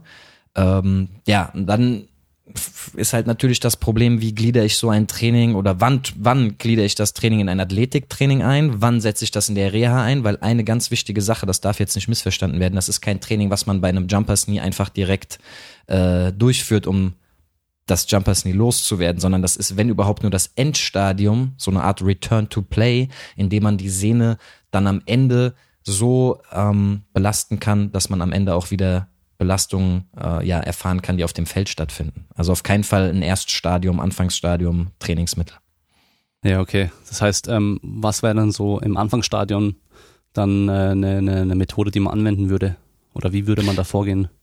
Genau. Da, das ist halt auch interessant, weil die, die Unterschiede in der, in den, in den Reha-Untersuchungen, also jetzt ganz generell über exzentrisches Training oder wenn man sich Studien zu Patellatendinopathie oder so anguckt, dann ist da oft die Rede von, oder dann, dann muss man ehrlicherweise sagen, dass die gar nicht so genau wissen, was die da machen. Ähm, die, die schauen halt rein, es gibt so ein Alfredson-Protokoll, das war halt auch, ähm, ja, ich weiß nicht, ob es ein Physiotherapeut oder ein Wissenschaftler war. Auf jeden Fall ist das sehr verbreitet. Oh, das waren jetzt Schüsse gegen die Physiotherapeuten. Physiotherapeuten sind keine Wissenschaftler. ja, ja, aber ich meine nur, dass ich weiß nicht, wo der Name herkommt. Ja, ich ja. weiß nicht, ob das, ob die sich auf, auf einen Physiotherapeuten beziehen oder auf Untersuchungen. Auf jeden Fall ist das so zweimal am Tag, ich glaube zwei oder drei Sätze, 15 Wiederholungen mit betonter Exzentrik, nicht maximaler Exzentrik, sondern auch mit einem leichten Gewicht, langsam äh, ausführend, äh, zum Beispiel in der Beinpresse sich langsam ablassen, beidbeinig wieder rausdrücken, einbeinig wieder ablassen, aber wichtig halt äh, mit leichtem Gewicht. Und das halt durchaus auch positive, ähm, ja, also Erfolge einfach mit sich gebracht hat. Nur das Problem hierbei ist, dass man halt dann gar nicht eigentlich diese hohen Kräfte erzeugt, die letzten Endes dann notwendig sind, um die Sehne komplett stabil zu machen. Hm, ja, also wie beim normalen Trainingsprozess auch. Wir fangen halt erstmal leichter an und müssen mit der Zeit auch wieder steigern. Also genau, jedes, darauf, genau, ja, jede Struktur darauf. ist irgendwann mal auf den Trainingsreiz einfach, äh, sag ich mal, immun gegen diesen Reiz und dann braucht es halt wieder mehr. Genau, es ist eine wichtige, wichtige Ergänzung, also das war, worauf ich damit hinaus wollte, ist, dass man auch da sehr, sehr einfach ausgedrückt in der, in, mit den Reizen beginnt, die dieses Gewebe tolerieren kann. Auch wieder ein sehr interessanter Punkt, das ist auch durchgehende Meinung, dass äh, jetzt zum Beispiel beim Jumper Knee ein leichter, ein leichter Schmerz während der Bewegungsausführung auch durchaus erwünscht ist. Ja, das scheint mit einsprießenden Nervengeweben und Blutgefäßen zu tun zu haben, ja. Ähm, und das Wichtige ist, der soll aber mit der Zeit dann weggehen bei dieser Belastung. Ja, und das ist dann ein Zeichen dafür, dass man die Belastung erhöhen kann. Zum Beispiel öfter trainieren kann, mehr Wiederholungen machen kann, letzten Endes auch mehr Gewicht machen kann, bewegen kann. Und das ist dann einfach eine progressive äh, Belastungsgestaltung, die dann dazu führt, dass das Gewebe sich immer besser anpasst oder immer stärker wird und dann auch andere Trainingsmethoden zulässt. Hm, okay, beim, beim Schmerz haben wir oftmals so eine Skala von eins bis zehn. Zehn der maximale Schmerz, da sollte man hier wo ungefähr dann liegen? Auf jeden Fall unter fünf. Also unter das ist auch so eine, eine in Studien gemachte Aussage. Ähm, ich sag bei meinen Leuten, um da sicher zu gehen, vier, weil oft sind die halt übermotiviert und dann ist das so, muss wehtun, damit was passiert. Das ist hier nicht der Fall. Es geht wirklich nur darum, es wäre falsch, den Schmerz zu vermeiden, aber es wäre auch falsch, den Schmerz so in die, ins Maximum zu treiben, dass man am nächsten Tag vor allen Dingen dann auch wieder Schmerzen hat und so weiter, sondern es geht wirklich nur um einen leichten Schmerz. Das äh, könnte man wahrscheinlich so ausdrücken für die ganzen Leute, die halt Schmerzen oftmals gewohnt sind, also wie gerade auch die Footballer und so. Äh, man, man muss es spüren, aber es soll halt nicht voll reinziehen. Das glaube ich, also dieses Spüren minimal. ist gut. So, genau. Ganz, genau, ganz normal aushaltbar, nicht so, dass ja. man das Gesicht verziehen muss, sondern man merkt einfach, okay, da ist irgendwas anders, als wenn ich keine Schmerzen hätte, aber mehr nicht. Und wer sich unsicher ist, war das jetzt okay, war das zu viel? Wenn er danach immer noch richtig Schmerzen habt und oder mehr Schmerzen wieder habt, dann war es wahrscheinlich zu viel. Also Schmerz ist super gut, da gibt euch der Körper einfach ein Signal, hey, hier stimmt irgendwas nicht oder das war genau. nicht gut, was du da gemacht hast, ja. Genau, und da auch nochmal ein wichtiger Punkt, Sehne reagiert auch sehr zeitverzögert. Am Anfang ist es auch immer wichtig zu gucken, was ist 24 Stunden nach der Belastung. Das heißt, wenn ich am nächsten Morgen aufstehe und merke, oh, okay, es tut irgendwie wieder mehr weh als in den letzten Tagen oder so, dann war das, was ich getan habe, einfach etwas too much. Dann entweder einen Schritt zurückgehen oder dem noch mehr Zeit geben. Aber mhm. das sind, sind natürlich ein bisschen, also es sind schon konkrete Angaben, ja, 24 Stunden, unter 5 von 10 oder 4 von 10 auf der Schmerzskala und so weiter. Ähm, und das gibt einem halt die Rahmenbedingungen vor, in denen man sich bewegen kann. Und das funktioniert eigentlich super gut, meiner Erfahrung nach. Mhm. Du hast jetzt einige Leute gehabt mit ähm, Patellaspitzensyndrom oder Jumpers Knee. Ähm, verschiedene Sportarten, so wie ich es gesehen habe, auch. Wo innerhalb von einer Trainingseinheit gliederst du das Training dann ein? Also gerade genau, wenn wir dann sagen, wir machen isometrische Beinpresse und isometrische Knie, äh, Kniestrecker oder Knieextensionsübung. Machst du da davor schon ganz normal irgendwie noch die Kniebeugen und so weiter oder machst du eher direkt am Anfang? Wie gliederst ja. du das da ein? Also ähm, wenn sich jemand dazu entscheidet, auch Geld dafür auszugeben, um die, sich diesem Krankheitsbild wirklich ernsthaft zu widmen, ist das aber leider oft schon so fortgeschritten, dass man wirklich daran leidet. Ja? Ich hatte einen Skifahrer, ähm, der hat das auch schon seit über zwei Jahren gehabt und konnte letzten Endes auch wenig machen. Ähm, da auch so ein kleiner Ausflug mal in, in Bereiche, die nicht cool waren. Das heißt, ein ich glaube, es war ein Arzt, ich weiß es jetzt nicht mehr genau, hat ihm empfohlen, einfach gar keine Belastung auf die Sehne zu machen. Das heißt, er ist Rolltreppe gefahren, Aufzug gefahren, er ist nicht mal Treppen gestiegen. Das ist dann auch erstmal der Schmerz weggegangen. Aber sobald er nur einmal eine Treppe gestiegen ist oder irgendeine Belastung draufgepackt hat, kam es sofort wieder. Was wir daraus, sage ich mal, lernen, sind zwei Sachen. Erstens, ähm, die Sehne heilt nicht ohne einen Trainingsreiz. Und das zweite ist, wenn ich auch Belastung vermeide, dann verringert sich die Kapazität, die diese Sehne aushalten kann, auch weiter. Und das heißt, eigentlich komme ich da in negativ in den Teufelskreis rein, ja. Mhm. Ähm, genau, das ist das eine. Dann habe ich gerade einen Handballspieler, der das auch schon so lange hat, der jetzt so sich entschieden hat, okay, ich werde so lange mich auf die Reha konzentrieren, bis das wirklich ausgeheilt ist und ich so diese, diesen, dieses Stadium des Return to Play mit Sprüngen dann letzten Endes auch wieder erreiche und fange dann erst wieder an zu spielen. Und das sind halt, äh, sage ich mal, wichtige Voraussetzungen, indem man sich da wirklich dem Ganzen gut widmen kann. Ich habe außer auf der anderen Seite Footballspieler, die spielen dann halt die Saison äh, und das wird immer wieder reinschlagen, ja. Und das heißt, da muss man auch wieder differenzieren, wen hat man da vor sich ähm, in der Betreuung. Sorry, was war nochmal konkret die Frage? Wann in der Margaret? Einheit du das reinpackst. Genau, wann genau. Darauf wollte ich dann nämlich eben hinaus. Wenn man sich dem komplett widmen kann, so hundertprozentig wie bei den Leuten, die sagen, ich mache jetzt erstmal Pause, dann kann man ja wirklich da sagen, okay, du machst kein anderes Beintraining außer dieses äh, Knee-Hab-Protokoll, wie ich das nenne. Und ansonsten, ähm, ich bin halt mittlerweile so, dass ich sage, du musst Sprünge komplett vermeiden, du musst schnelle Belastungen komplett vermeiden. Ja, wenn du die eh im Football hast, ist das ja eh erstmal negativ zu bewerten und dann fokussiere ich mich auch da im Krafttraining erstmal vollkommen auf die auf das Sehnentraining, ja, nicht Sehnenadaptationstraining, das kommt am Ende, aber generell.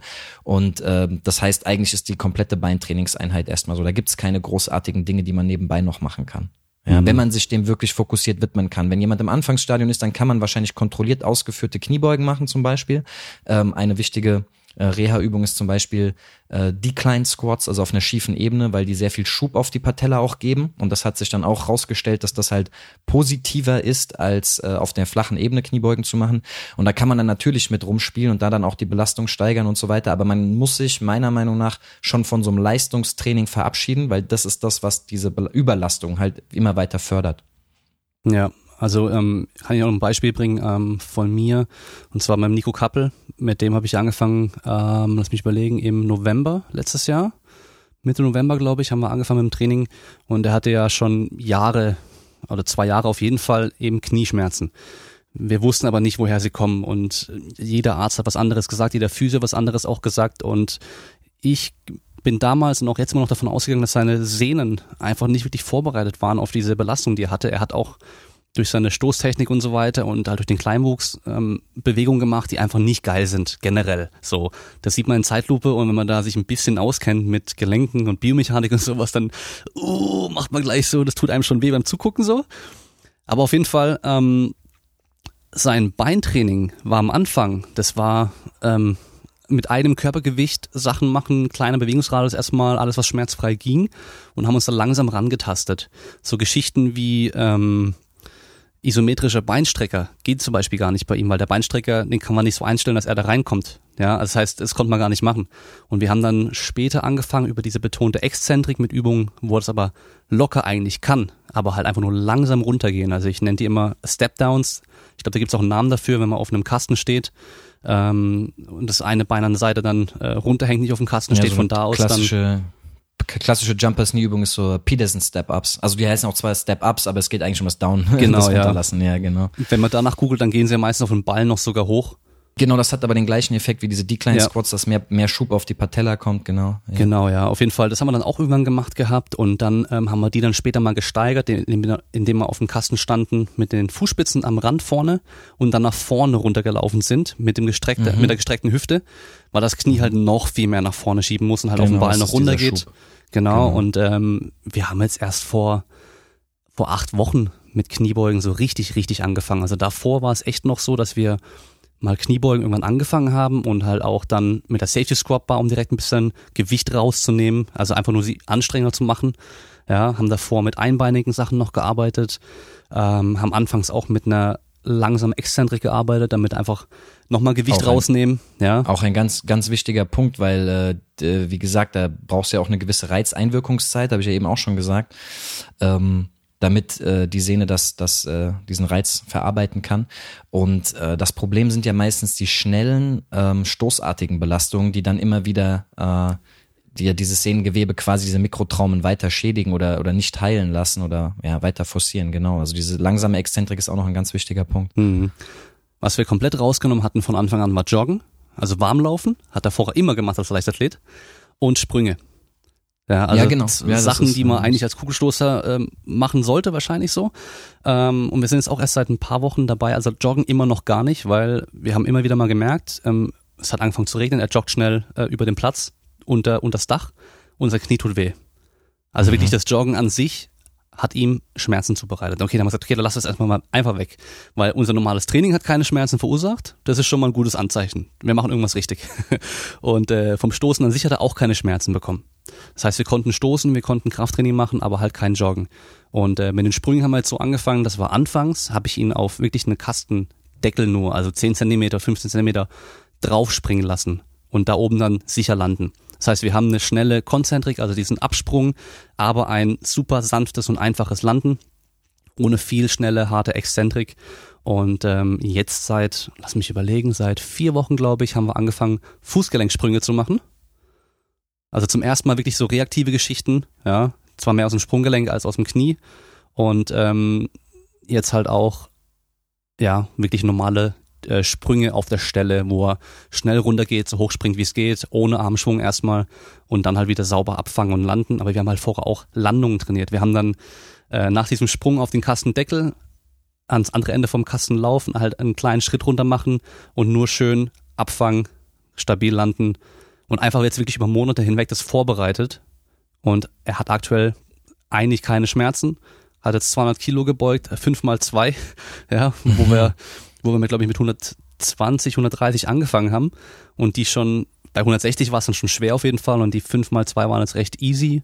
Also, das nur noch mal so als Beispiel aus der Praxis, wenn man sich da mal Zeit nimmt, das, da, da, viele denken immer so, dass da rennt einem die Zeit davon, aber es läuft, er hat Weltrekord gestoßen, jetzt wurde leider wieder Ja. abgenommen von ja, den Engländern. Habe ich, hab ich gesehen, ja. Ja, ist schade, Also, aber ja, kommt es geht wieder. weiter. Aber genau. ja, erstens und zweitens es hört sich auch alles äh, ja sinnhaft an. Also diese diese progressive Belastungssteigerung und auch noch ein schöner und wichtiger Punkt äh, mit den Sprüngen.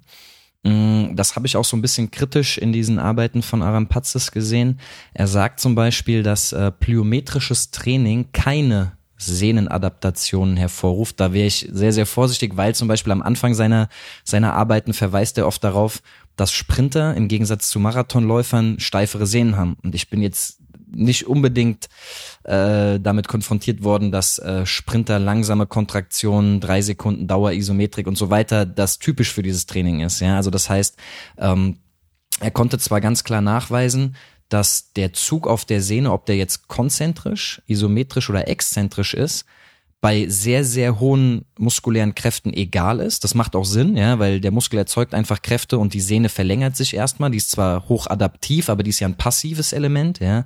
Und das heißt, der Sehne ist es wahrscheinlich erstmal egal, wie diese Kräfte im Muskel erzeugt werden. Isometrisch, konzentrisch, exzentrisch. Hauptsache, sie sind sehr hoch, ja. Sehr, sehr hohe Kräfte kann man halt nur exzentrisch erzeugen zum Beispiel. Ähm, aber diese Reizeinwirkungszeit, das war sein Argument halt bei plyometrischen Übungen zum Beispiel nicht äh, ausreicht, um optimale Sehnenadaptationen hervorzurufen. Aber, das ist jetzt zwar ein bisschen Hypothese von mir, aber in der Auseinandersetzung auch dann mit exzentrischem Training und so weiter, ähm, ich glaube, deswegen habe ich das vorhin auch gesagt, dass da dann auch dieses Titin zum Beispiel eine große Rolle spielt und wie dann auch innerhalb des tendomuskulären Systems diese äh, Kräfte dann verarbeitet werden. Und ich glaube auf jeden Fall, dass plyometrisches Training am Ende, wie du das ja auch gemacht hast, das dann eingebaut hast, erstmal die Landung trainieren, schnelle exzentrische äh, Kräfte abfedern und so weiter, dann auch zu einer weiteren, ich sag mal, Steifigkeit führen. Jetzt, ob jetzt die Sehnensteifigkeit damit zunimmt, ich würde schon sagen, ja, in seinen Arbeiten sagt er eigentlich klar nein. Ich habe zwar gehört, dass er jetzt wieder ein bisschen zurückgerudert hätte damit. Ähm, bleibt spannend, ja. Also wenn wir jetzt den Übertrag von, von Reha dann auch auf Leistung äh, bringen, ähm, bleibt spannend in dem Bereich. Gibt es noch keine klare Aussage, aber die Praxis zeigt ja eigentlich eher, dass, wie er auch dann am Anfang sagt, dass äh, Sprinter steife Sehnen haben. Vielleicht wäre da der Stichpunkt einfach nur, dass es nicht das Optimale dafür ist, aber irgendwo wird es trotzdem zu irgendeiner Anpassung führen müssen, weil da wirken ja trotzdem große Kräfte, die übertragen werden. Also von daher vielleicht auch über die Wiederholungszahlen. Ja, also ich meine, ja, wenn der. Sprinter, und, und, der Top-Sprinter jeden Tag trainiert und äh, jeden Tag irgendwie Sprünge und Sprints und auch immer wieder mal Krafttraining macht, das akkumuliert sich ja trotzdem irgendwann. Ja. Und, und die Spezifik bei der ganzen Sache sagt uns das ja einfach schon, dass das Gewebe sich spezifisch anpasst und diese reaktiven Belastungen sind halt einfach hochgradig beanspruchend für dieses Sehnengewebe. Ja. Also ähm, halte ich für eine, für eine, ja nicht gefährliche, aber für eine, ähm, eine Aussage, die wahrscheinlich so nicht haltbar sein wird. Ich bin sehr gespannt, was da am Ende noch bei rauskommen wird. Ja, Gut, wenn man sich nochmal anschaut, wie stark die Sprinter sind im Schnitt, da sind ja die meisten schon sehr stark in der Kniebeuge oder auch in der Beinpresse und so. Das heißt, auch wenn sie da normales Krafttraining machen, da wirken ja trotzdem dann schon sehr hohe Kräfte. Natürlich dann relativ für sie wieder nicht mehr ganz so hoch, aber auf die Sehne wirkt trotzdem eine höhere Kraft als beim Marathonläufer. Und ähm, das heißt, die Sehne muss sich irgendwo ja trotzdem auch angepasst haben. Dann, ja, wie weit ist dann die Frage? Wahrscheinlich könnten sie durch ein optimales Training zu noch mehr Anpassung führen. Genau, und dann ist aber auch die Frage, was, was, das ist nämlich auch eine sehr interessante Frage, die zu Recht am Ende ähm, in seiner letzten Übersichtsarbeit ähm, kritisch, äh, also er selber äh, quasi die Fragestellungen nochmal aufgegriffen hat, die nicht geklärt sind. Das sind erstens Regenerationszeiten, zweitens, wann man optimalerweise dieses Sehnenadaptationstraining, wenn man es denn einsetzen möchte, in den Gesamtumfang eines Athletiktrainings einbaut, einpflegt. Das ist auch unklar.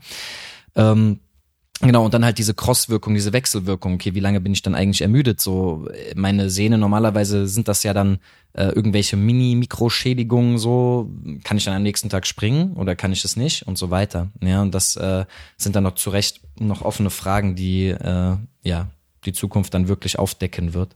Ja, ja, das ist äh, immer schwer sowas, weil wir ja viele Strukturen und äh, Systeme belasten, alle sich unterschiedlich schnell irgendwie regenerieren können. Und ähm, auch wenn man dann die ähm, uns die Studienlage anschaut dazu, muss man immer auch gucken, welche Probanden sind das da. Ist es jemand, der halt zwei, dreimal die Woche so ein bisschen kicken geht oder ist es halt jemand, der jeden Tag sprinten muss und auch noch dreimal die Woche hartes Krafttraining macht und so?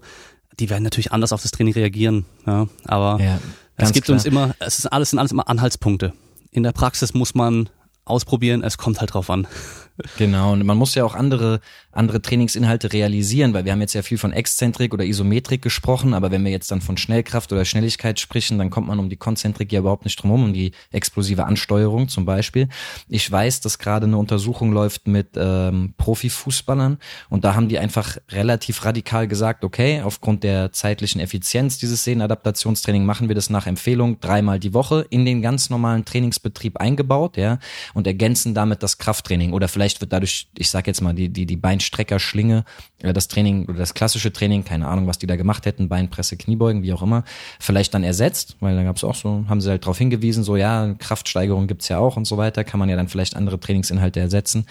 Ähm, ja, auf die Untersuchung bin ich dann sehr gespannt, weil da kommt dann hoffentlich diese Einpflegung dieses spezifischen Trainings in den normalen Trainingsablauf kann dann wieder ein bisschen mehr beleuchtet werden. Mhm, ja, interessant.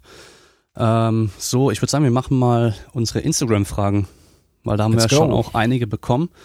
Ähm, lass mich mal schnell durchschauen, welche jetzt am ehesten reinpasst.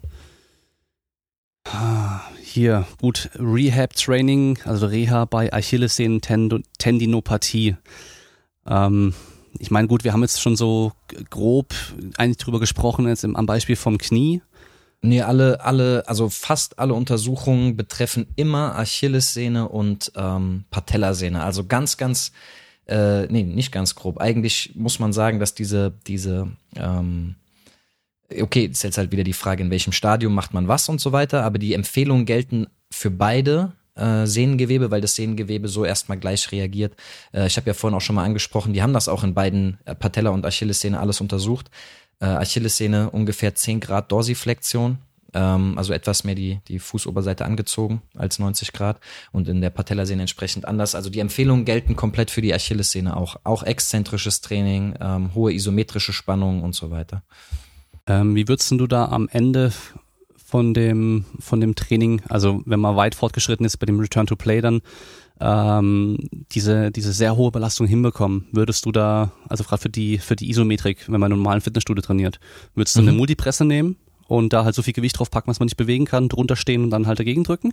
Ja, das Einfachste ist eigentlich eine Beinpresse gehen, sich reinsetzen, reinziehen und dann einbeinig das meiste Gewicht unten versuchen zu überwinden. Mhm. Ja, also wenn man das schafft, dann ist man wahrscheinlich schon sehr, sehr stark in dieser einen Wade. Ja, ähm, aber da gibt's auch äh, gibt's gibt's ja aus der Praxis schöne schöne Hinweise drauf, zum Beispiel, äh, dass man auch einfach eine unnachgiebige, also kein Gummiband, sondern irgendwie ein Textilband oder sowas einfach hinter sich befestigen kann. Man setzt sich auf den Boden, macht da eine Schlaufe vorne rein, macht den Fuß rein wie so eine Steighilfe oder so ein Steigbügel beim, beim Reiten oder sowas. Und dann kann man da halt maximal isometrisch gegen diese Schlaufe arbeiten in diesem Gelenkwinkel. Ja, da kann man sich auch gut positionieren, muss man natürlich irgendwie ein bisschen kreativ sein, dass man sich nicht wegdrückt und so. Stimmt. Aber ähm, ganz einfache Methode, die aber die gleichen Effekte erzielen wird. Einfach ein unüberwindlicher Hin äh, Widerstand. Da könnte man so ein ähm, Kofferband, so ein, so ein Genau, Gurt mit ja. so einem Verschluss Genau. Einfach ein benutzen, an die, ja. an die äh, Sprossenwand vielleicht dran machen, an den, an dem breiten Setzt sich Fuß oder sowas. geben, Kannst setzt- dich setzt mit sich dran lehnen. dagegen. Genau. noch eine Matte in den Rücken oder sowas und dann stellt man die so ein oder zieht sie so eng, dass oder die Gymnastikringe sind ja meistens auch an so einem Genau. äh, an so einer Vorrichtung aufgehängt und so ganz ganz simpel, ja. Und das ist auch immer das das das Wichtige so äh, braucht keine keine teuren Geräte oder sowas, um um bei sowas zu arbeiten. Ja. Ja. Auf jeden Fall muss man da manchmal auch ein bisschen einfallsreich sein mit den Ja. Mitteln, die man zur Verfügung hat, weil das ist ja das größte Problem. Da kommen wir auch schon direkt zum passenden Punkt und zwar Organisation von Trainings mit ganzen Mannschaften, sprich 10 bis 20 Leute gleichzeitig. Mhm. Ich meine, Ja, zehn Leute sind ja fast neun Leute. Das heißt, du kannst, du kannst jetzt direkt aus deinem, aus deinem Kurs berichten, wie du es da machst. Ja, ko kommt natürlich drauf an, was jetzt für Trainingsinhalte sind. Ich hatte jetzt spontan an Teamtraining auf dem Feld gedacht. Ja. äh, aber klar, wenn man das Krafttraining so sieht, dass mein, die größte Herausforderung im Mannschaftstraining ist ja eigentlich immer, dass man nicht mehr individuell vorgehen kann, gerade nicht in Deutschland, also oder oder sagen wir doch in Deutschland kann man das schon machen, je nachdem welchem Leistungsniveau man sich da bewegt. Aber wenn wir jetzt wirklich sagen, okay, ich habe einen begrenzten Zeitraum als Athletiktrainer, um mit einer Mannschaft von 10 bis 20 Leuten zu arbeiten, dann gehe ich immer so weit, okay, was ich muss die Individualität erstmal rauscutten. Das heißt, ich muss mich an der Zielsportart orientieren, ich brauche das Anforderungsprofil, was brauchen die da? Und dann kann ich einen allgemeinen Trainingsplan der Sportart entsprechend aufbauen und kann dann halt nicht auf individuelle äh, Stärken und Schwächen eingehen. Ganz aktuelles Beispiel, weil ich ihn gestern da hatte. Ich habe zwei Eishockeyspieler in der Betreuung. Ähm, der eine squattet 25 Kilo mehr, springt aber 10 Zentimeter niedriger. So, Die kennen wir noch von der letzten Folge mit dir. Ja, okay. Ja, das hat sich, das hat sich, also ich bin gerade dabei, das jetzt äh, äh, entsprechend die Schere zu schließen. Der eine macht mehr Schnelligkeitstraining, Sprungkraft und so weiter. Der andere baut die Kraft noch etwas aus, ja. Und das wäre dann der individuelle Ansatz. So, das kann ich jetzt nicht machen. Jetzt muss ich reingehen, was braucht dieser Eishockeyspieler? Nein, was braucht ein Eishockeyspieler generell? Ja, der braucht die gewisse Schnellkraft, der braucht eine Kraftbasis und so weiter. Ähm, das heißt, das wäre mein erster Zugangspunkt, Anforderungsprofil, ganz allgemein, was braucht die Sportart? Und dann muss ich mir einfach meine Inhalte so zusammenlegen, dass diese allgemeinen Anforderungen trainiert werden. Im Krafttraining kann das dann erstmal die Maximalkraft sein, die Grundlage, und das kann ich immer mehr Richtung Schnellkraft oder Schnelligkeit, Explosivkraft und so weiter hinschieben. Ähm, organisatorisch, wie gesagt, wir haben drei Kniebeugenständer, kann man bis zu neun Leute, vielleicht auch zwölf im Vierer-Zyklus. Dann muss man die aber auch gut erziehen, dass die direkt umbauen, dass die nicht einem beim Gewichtheben durchs Gesichtsfeld laufen und äh, irgendwie neue Scheiben holen oder sowas, sondern dass derjenige sich auch ähm, darauf konzentrieren kann und so weiter. Äh, im, auf dem Feld wäre das dann halt, okay, wie mache ich zum Beispiel ein Sprinttraining? Ich brauche eigentlich lange Pausen, da muss ich mir vorher überlegen, okay, was machen die, die gerade gesprintet sind? Ich sage jetzt mal 40 Yard oder 40 Meter was machen die in der Pausenzeit, wenn ich wirklich an der Schnelligkeit arbeiten will und kein Konditionstraining draus machen will. Und da muss ich einfach dann kreativ werden. Ich kann, was ich mal gemacht habe, ist äh, Halsmuskulatur, kann man in der Zwischenzeit trainieren ähm, und so ein Kram. Also ich hoffe, dass das die Frage ein bisschen beantwortet. Also es geht darum, man muss wissen, was man erreichen will. Das ist dann meistens eher allgemein der Sportart orientiert, nicht individuell. Und dann kreativ die ich sag mal, sportwissenschaftlichen Gesetzmäßigkeiten, maximale Intensität beim Springen und so weiter, äh, beim Sprinten, sorry, auch beim Springen und dann Pausenzeiten einhalten und solche Dinge einfach berücksichtigen. Mhm. Ich kann mal das Beispiel bringen von vom Roller Derby von den Mädels, die ich habe, weil wir das sind in der normalen Sporthalle und das haben wir ja auf bei vielen Sportarten haben wir es ja so in Deutschland, dass wir in der Sporthalle trainieren und nicht einen richtigen Kraftraum haben. Ich habe da äh, Slingtrainer, ich habe ein paar Sprossenwände, ich habe einen Basketballkorb, wo ich zwei Slingtrainer aufhängen kann. Ich habe große Kästen, kleine Kästen und Matten. Und dann habe ich mittlerweile noch ähm, zwei so Bulgarian Bags mit acht, mit acht Kilo, glaube ich, und zwei Sandsäcke mit 20 Kilo jeweils. Ähm, und da ist so die größte Herausforderung, erstmal generell Übungen sich äh, zu finden oder auszudenken, die dann halt noch schwer genug sind, wenn wir wirklich ein Krafttraining machen wollen. Das heißt, irgendwelche Beinübungen, also einfach nur Kniebeugen ohne Widerstand oder sonst irgendwas, bringen halt nichts, weil dann, wenn du da 50 Stück machen kannst und nur aus der Puste bist, aber halt noch mehr machen könntest, dann ist es kein Krafttraining mehr. Und da habe ich es immer so, dass ich dann trotzdem gucke, dass ich, wenn ich eine Station habe, wo ich sage, also generell ist es meistens dann so ein Zirkel, Also ich fange an mit einem allgemeinen Aufwärmen, dann machen wir meistens so ein bisschen Schnelligkeit, manchmal auch Sprünge, je nachdem. Dann machen wir oftmals auch mit Medizinball-Geschichten, dass wir halt die Medizinbälle gegen eine Wand werfen oder äh, hin und her werfen, solche Geschichten. Von da aus gehen wir dann in diesen Kraftzirkel eigentlich über. Und je nachdem, wann wir trainieren, manchmal auch hinten raus dann nochmal so eine kleinen Conditioning-Zirkel. Ich habe die nur einmal die Woche. Das heißt, optimal wird es nie sein. Wir müssen da immer Kompromisse eingehen, leider. Ähm, ich bin aber auf jeden Fall fokussiert auf die Kraft, weil insgesamt sind die Mädels so, dass ich sag, mehr Kraft hilft auf jeden Fall. So. Ist auch ein Kontaktsport, von daher ähm, ist es von Vorteil. Und ähm, dann habe ich da meistens dann immer zwei Leute pro Station. Das heißt, jede Station ist doppelt aufgebaut. Und wenn eine Station eine Beinübung ist, dann habe ich die so konzipiert, dass ich die direkt beim Vormachen denen schon sagen kann, wem das jetzt so einfach ist, der macht dann das da hier. Das, es gibt Progression und Regression und da hilft es natürlich, wenn man halt selber auch trainiert und äh, alles mal ausprobiert hat, weil mittlerweile kriege ich mit dem Sling Trainer Übungen hin, die sind auch für mich für 10 Wiederholungen dann eine Herausforderung. Ja, das heißt, ich kann halt auch mal, wenn ich jetzt unterwegs irgendwo trainieren muss, keinen Kraftraum habe, kann ich theoretisch noch ein Training machen, was auf jeden Fall ein gutes Erhaltungstraining ist, so als Minimum, sag ich mal, ja. Und ähm, dann mache ich die halt im Zirkel durch mit denen. Ähm, manchmal machen wir es auf Wiederholung, ich gebe den Wiederholungszahlen vor. Und dann gehen sie zur nächsten Station, bis dann die anderen fertig sind und dann machen sie die Übung einfach als nächstes durch. Natürlich so aufgebaut, dass wenn sie jetzt direkt eine Beinübung gemacht haben, danach nicht noch eine Beinübung kommt, sondern dann kommt eine Rumpfübung, irgendeine Oberkörperübung, irgendwas anderes auf jeden Fall. Oder manchmal mache ich es auch so, dass die halt eine definierte Zeit lang arbeiten, 45 Sekunden, eine Minute und dann machen wir einfach den Wechsel, bis alle die Station gewechselt haben, bis alle wieder ready sind, dann kommt die nächste 45 äh, Sekunden, eine Minute, je nachdem. Und das halt einfach dann durchmachen so, ja. Ähm, es kommt halt einfach stark drauf an, was man zur Verfügung hat. Genau, wollte ich nämlich auch noch gerade sagen, weil das Zirkel-Setup, das ist ja dann eher dafür geeignet, wenn ich nur eine begrenzte Anzahl an Stationen habe, dann bietet sich das natürlich an.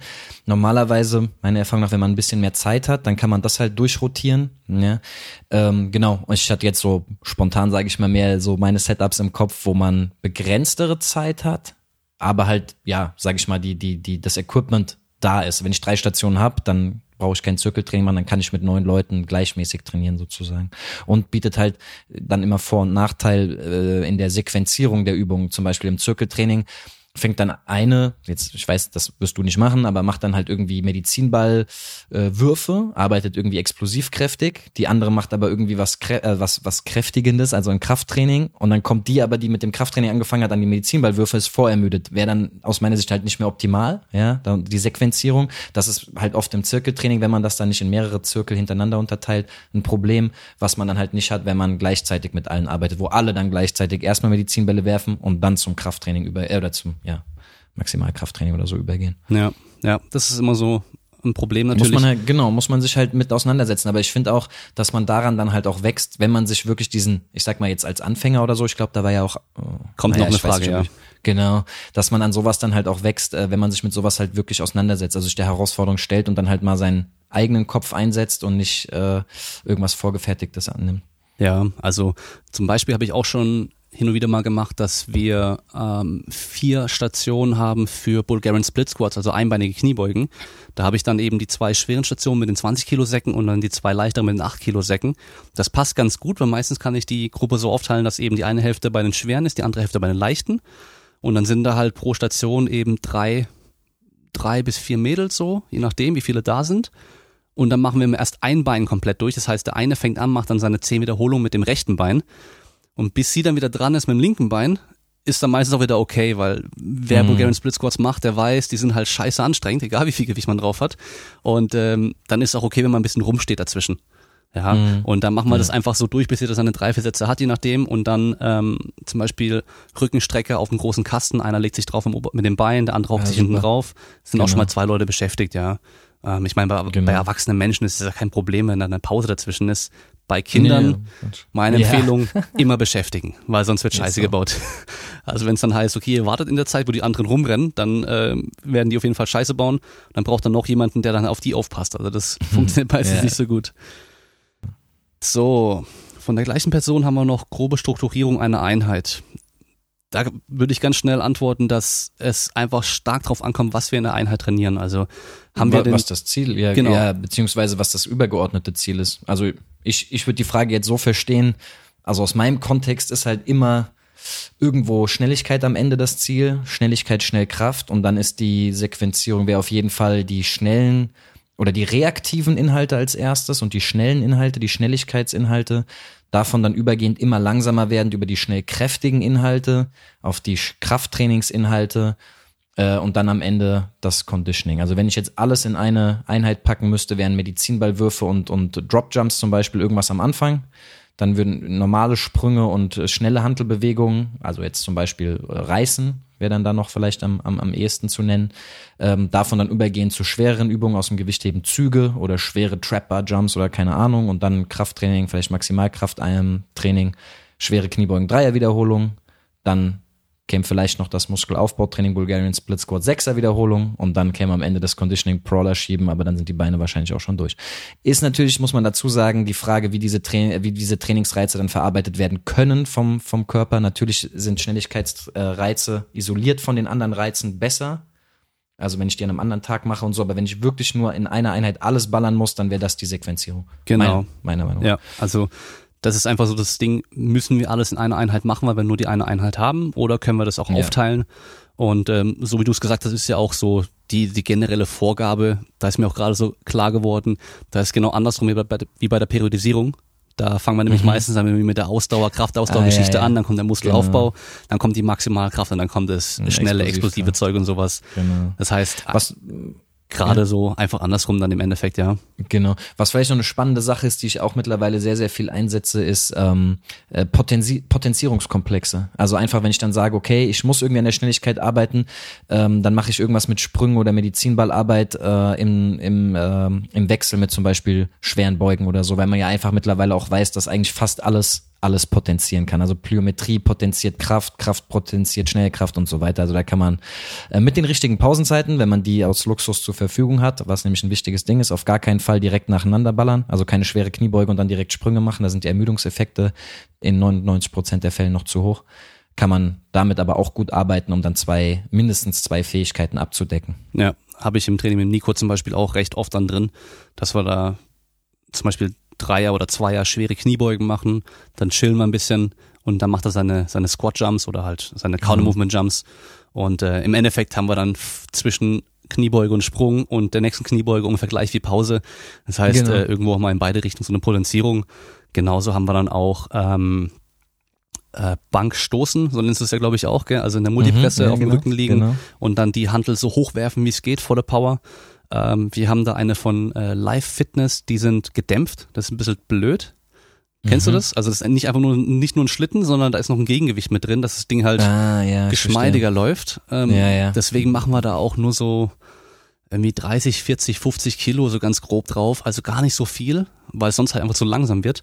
Und die wechseln wir Mhm. dann teilweise Mhm. ab mit ähm, auf dem Rücken liegen Medizinball abfangen und wieder Genau, hochwerfen. Ja. reaktiv habe ich gesehen. Genau, ja, ja.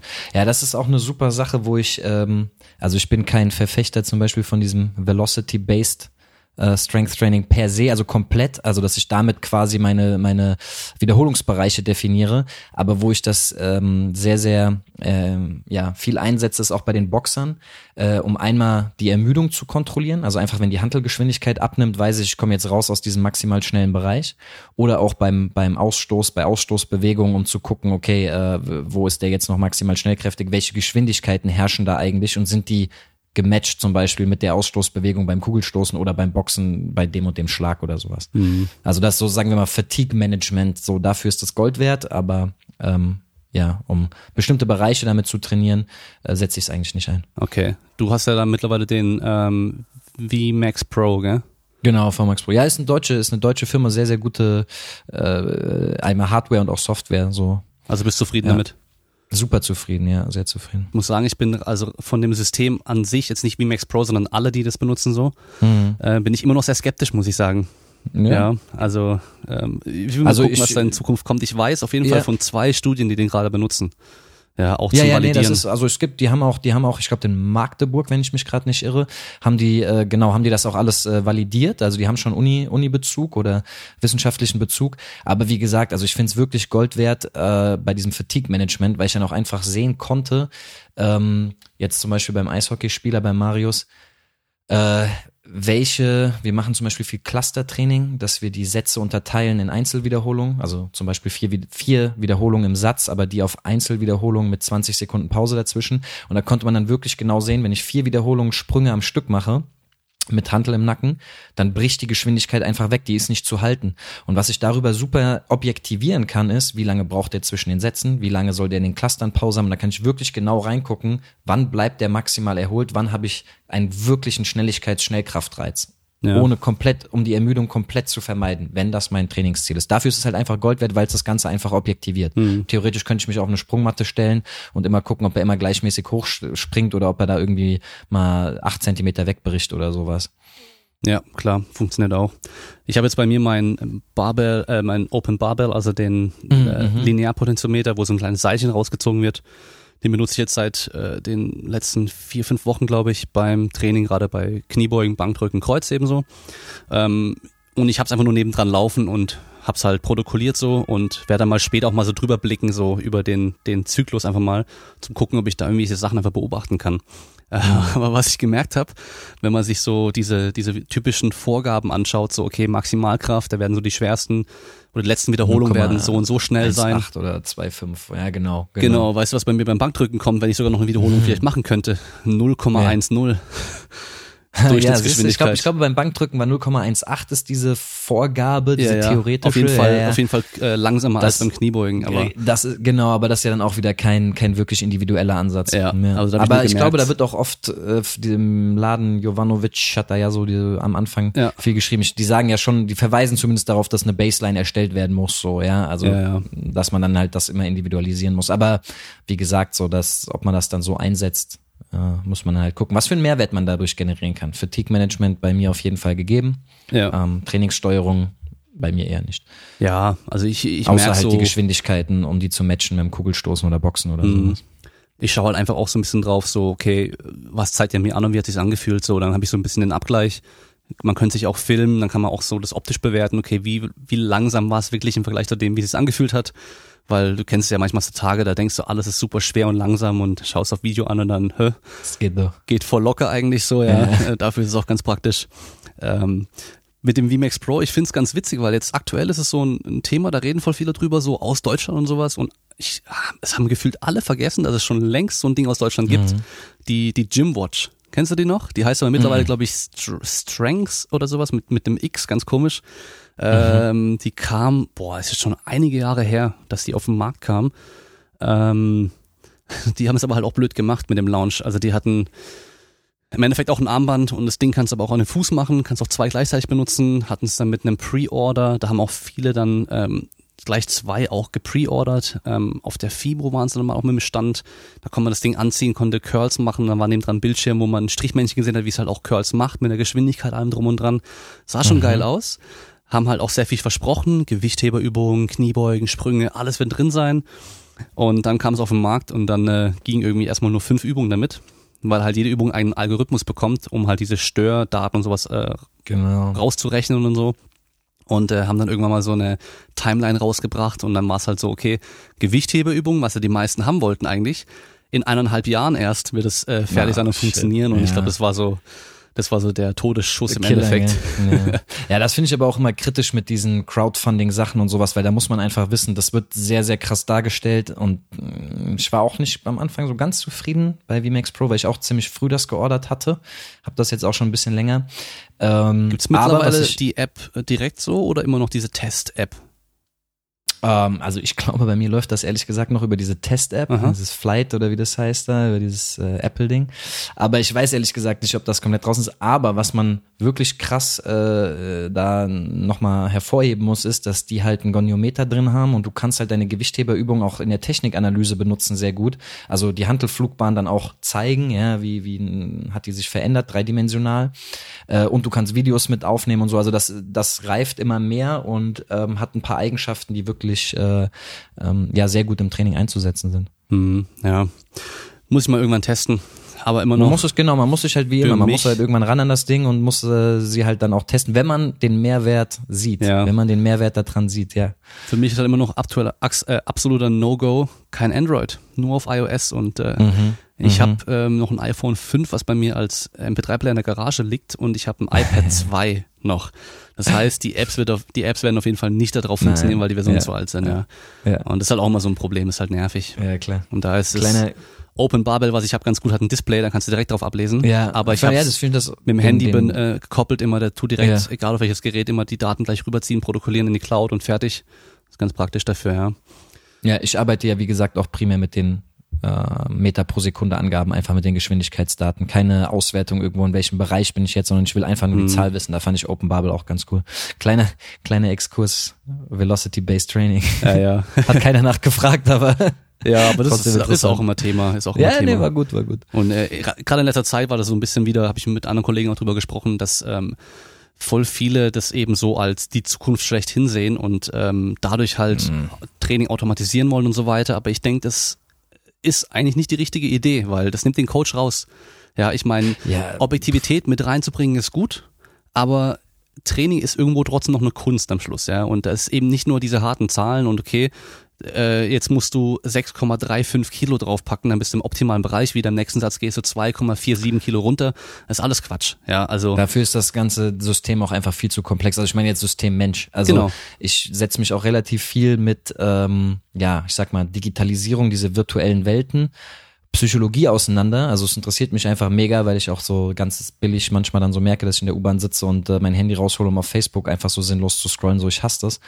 Aber ähm, da äh, ja habe ich einfach so ein paar gute Artikel gelesen und da ging es eigentlich darum, die Fähigkeiten des Menschen, der halt sehr begrenzt ist in seinen Fähigkeiten im Vergleich zu dieser Unbegrenztheit in der digitalen Welt, durch diese Dinge halt zu potenzieren, aber nicht zu ersetzen. Also genau das, was du gerade sagst. So und äh, du wirst am Ende des Tages mit Leuten zusammen trainieren, die sind dann am Tag müde, so weißt du, dann kannst du natürlich ein Readiness-Protokoll irgendwie machen und was weiß ich. Aber ich bin da ehrlich gesagt ganz entspannt, weil das ist wie immer, dass alles dass der neue Trend ist und so und auch da. Ich äh, für mich ist das einfach nur eine Maßnahme, um, um das Training objektivierbar zu machen, es greifbarer zu machen. Es eliminiert sozusagen einen blinden Fleck. Ich weiß nämlich noch, wie ich nach dieser Westside Barbell Dynamic Effort Method sechs mal drei Wiederholungen Dynamic Effort äh, irgendwie was weiß ich, sag jetzt mal Kniebeugen oder so äh, danach trainiert habe. Ich habe das aus Spaß mal gemacht und äh, eine Minute Pause dazwischen. Das war glaube ich so der der der, Basic Template so. Ja, ja ganz schnell und immer. Da kickt genau, da kickt die Ermüdung auf jeden Fall mit rein, ja. Ähm, also die kommt genau und und das ist halt was, was ich, wenn ich jetzt wirklich auf Schnelligkeit gehe, auf Schnelligkeitsausprägung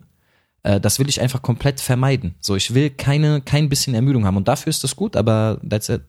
Ja, ich glaube, das war bei, bei Westside, das wird auch von vielen Leuten, denke ich, einfach so ein bisschen falsch verstanden. Also das Westside wurde von Louis Simmons für Powerlifting gemacht und ich glaube, er hatte den Erfolg damit halt auch, weil er bei sich im Gym einfach die mega krassen Typen hatten, hatte, die halt einfach jedes Mal Vollgas gehen und halt bis zum Limit gehen. Und wenn solche Leute auch noch mit Equipment dann, ja, jeden Tag, wenn sie im Gym sind, irgendwie sich hunderte von Kilos draufpacken, dann gehen die kaputt. Wenn die aber dann mhm. einen schnellen Tag haben, wo es dann heißt, wir nehmen 30 Prozent Maximalgewicht, dann können sie halt voll schnell und maximal noch trainieren, aber machen sie nicht mehr kaputt damit, weiß ich mein.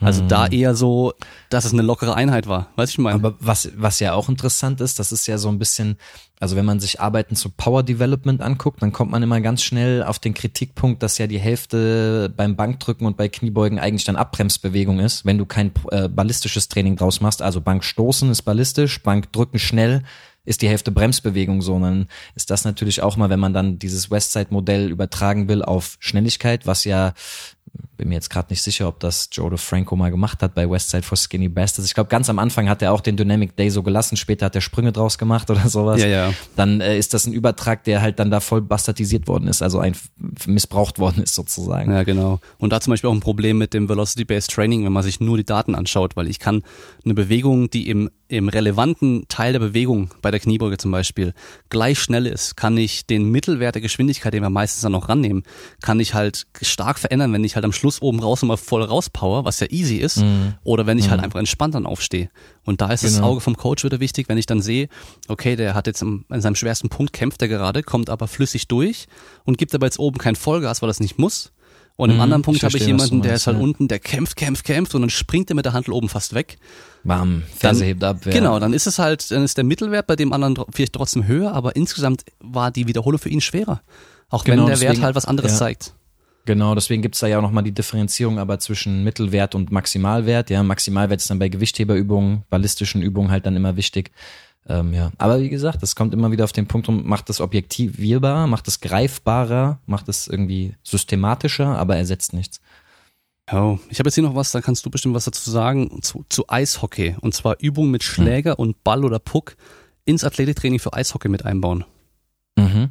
Also ich weiß jetzt nicht genau, wie konkret die Frage gemeint ist, ob das quasi darauf, also weil ich Ich, ich gehe mal davon aus, Athletik, also komplett nur im Athletiktraining, ich gar hab- nicht mehr ja, auf dem Feld Technik oder so. quasi. Ja, Ja, ich glaube nicht ich Technik, sag- ich glaube nicht Technik. Ja, ja, nee, ich, ich sag, ich sag zu meinen Jungs immer so, ey, ähm, das muss man so ehrlich sagen. Ähm, das ist Athletiktraining, Kraft, Konditionstraining. Das erschließt Qualitäten, die sind super wichtig.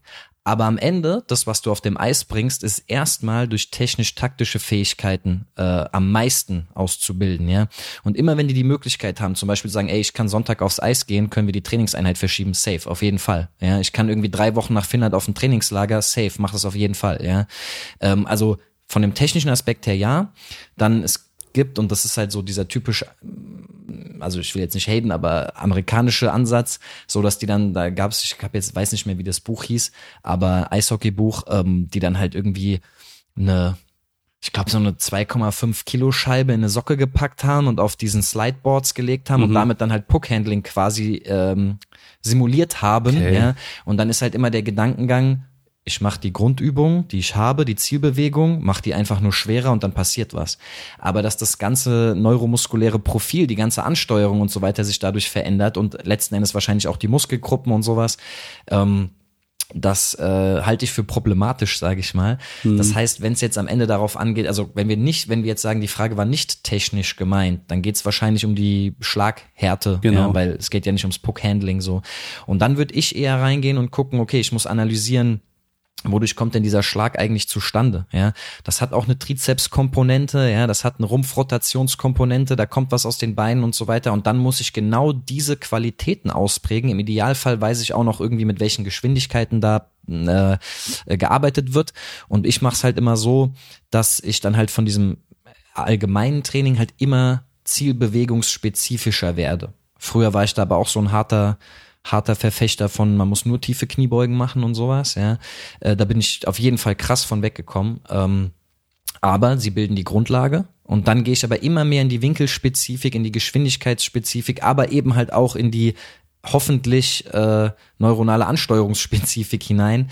Und das habe ich ja schon oft betont, irgendwie in Blogartikeln und ich bestimmt auch im letzten Podcast hier, die Zielbewegung, so wie sie aussieht, einfach nur im Kraftraum mit erhöhter Last zu imitieren, wird nicht zum Ziel führen. Das ist der falsche Ansatz, sondern die Spezifik muss woanders herkommen. Also äh, ist ein bisschen komplexer, aber ich müsste dann vielleicht so sagen, wahrscheinlich eher weniger äh, Athletiktraining mit Schläger und Puck. Also es gibt da ja ein ganz, ganz enges Fenster, das kennt man ja aus dem Baseball, dass die dann mit einem erschwerten Schläger trainieren oder so, aber das sind dann halt Grammzahlen. Genau, oder beim ja. Sprint gibt's jetzt ja auch so ein bisschen einen Trend, aber ich, so wie ich das mitbekomme, ist der auch ganz vielversprechend mit so Microweights äh, an, den, an den Gliedmaßen zu trainieren. Jetzt nicht irgendwie zwei Kilo an den Fußgelenken, Ja, sondern ja. 200 Gramm am Oberschenkel oder so. Und das sind halt ganz, ganz enge Fenster, wo wir sagen können, da bewegt sich halt was in 10 Prozent oder sowas, ja. Und das kann dann natürlich positiv sein oder Zugunterstützungsläufe, ja, das, wo man schneller läuft oder so. Aber das sind ganz enge Fenster, ja.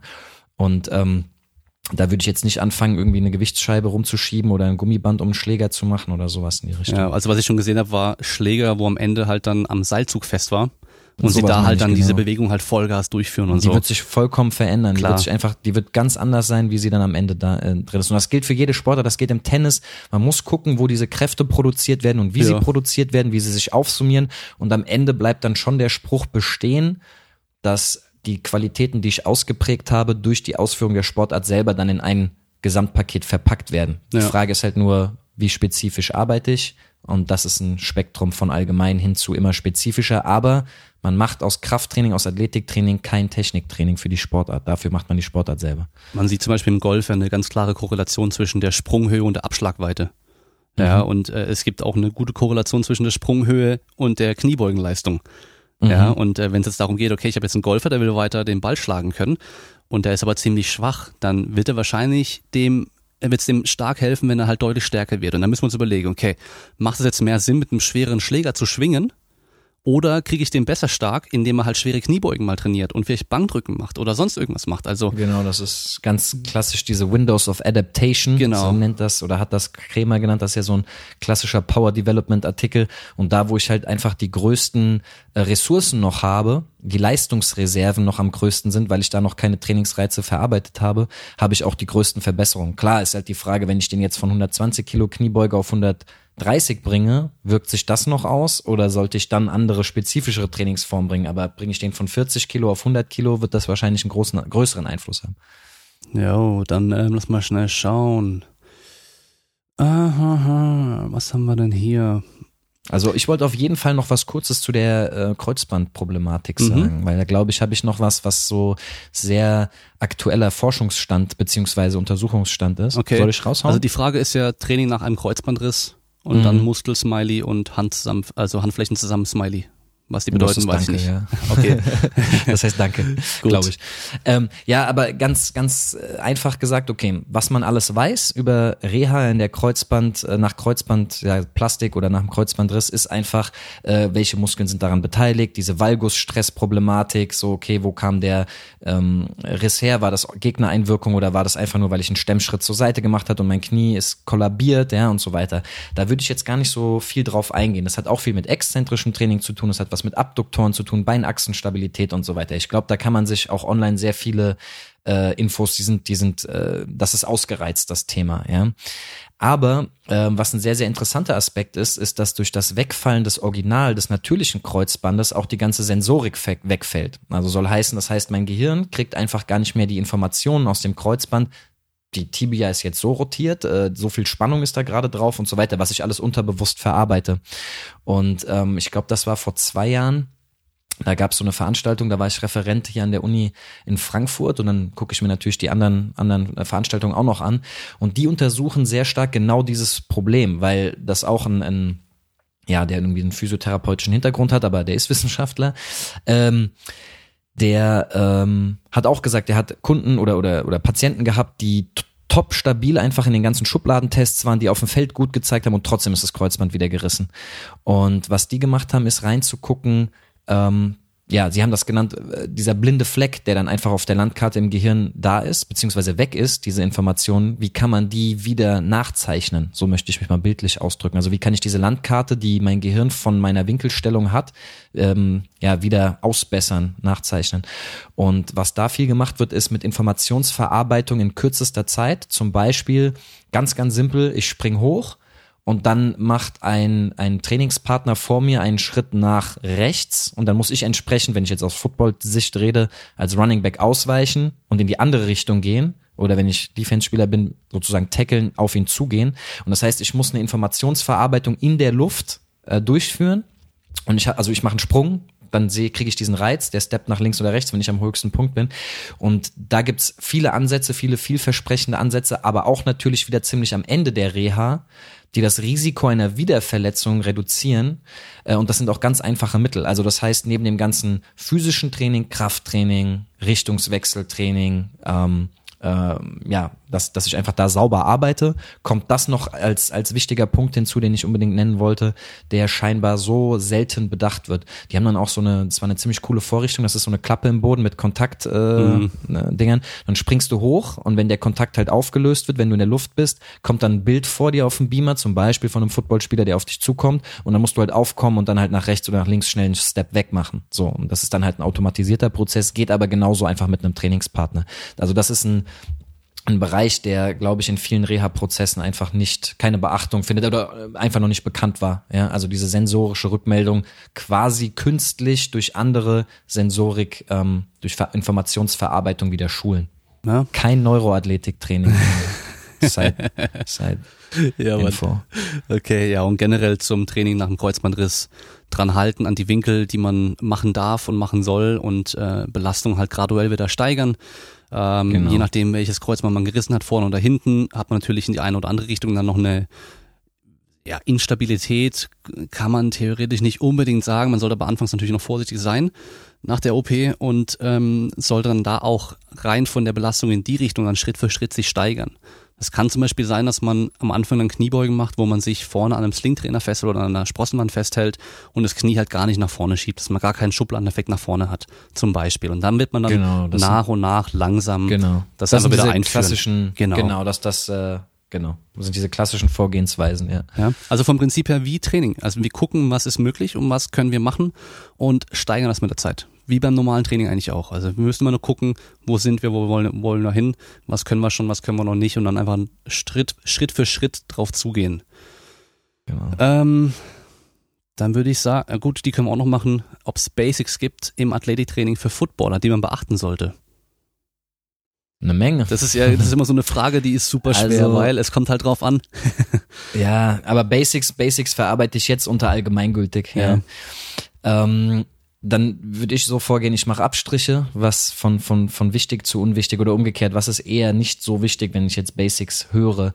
Also ich bin mittlerweile so weit, dass ich sage, die habe ich ja auch beim Eishockey eben schon ein bisschen anklingen lassen, die Trainingszeit, die man mit Football, das ist eine ziemlich komplexe Sportart. Ja? Also das heißt, das ist ja, äh, da muss man sehr viel Verständnis mitbringen, da muss man sehr viel in ganz kurzer Zeit raffen. So welche Route läuft der Receiver, was passiert da gerade, Run, Pass und so weiter. Ja?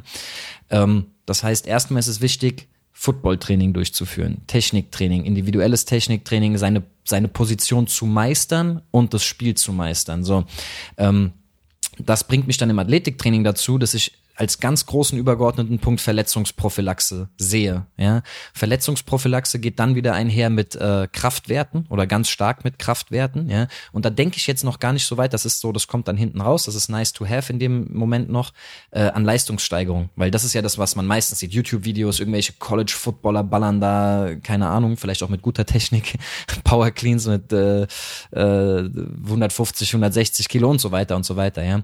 Also das heißt, für mich sind Basics erstmal ein allgemeines Krafttraining, das die ähm, allgemeinen Bewegungsformen abdeckt. Das heißt, ich mache immer was beidbeiniges, ich mache immer was einbeiniges, ich mache Druck, ich mache Zug. Je nach Position kommen dann, dann noch ein paar spezielle Sachen hinzu.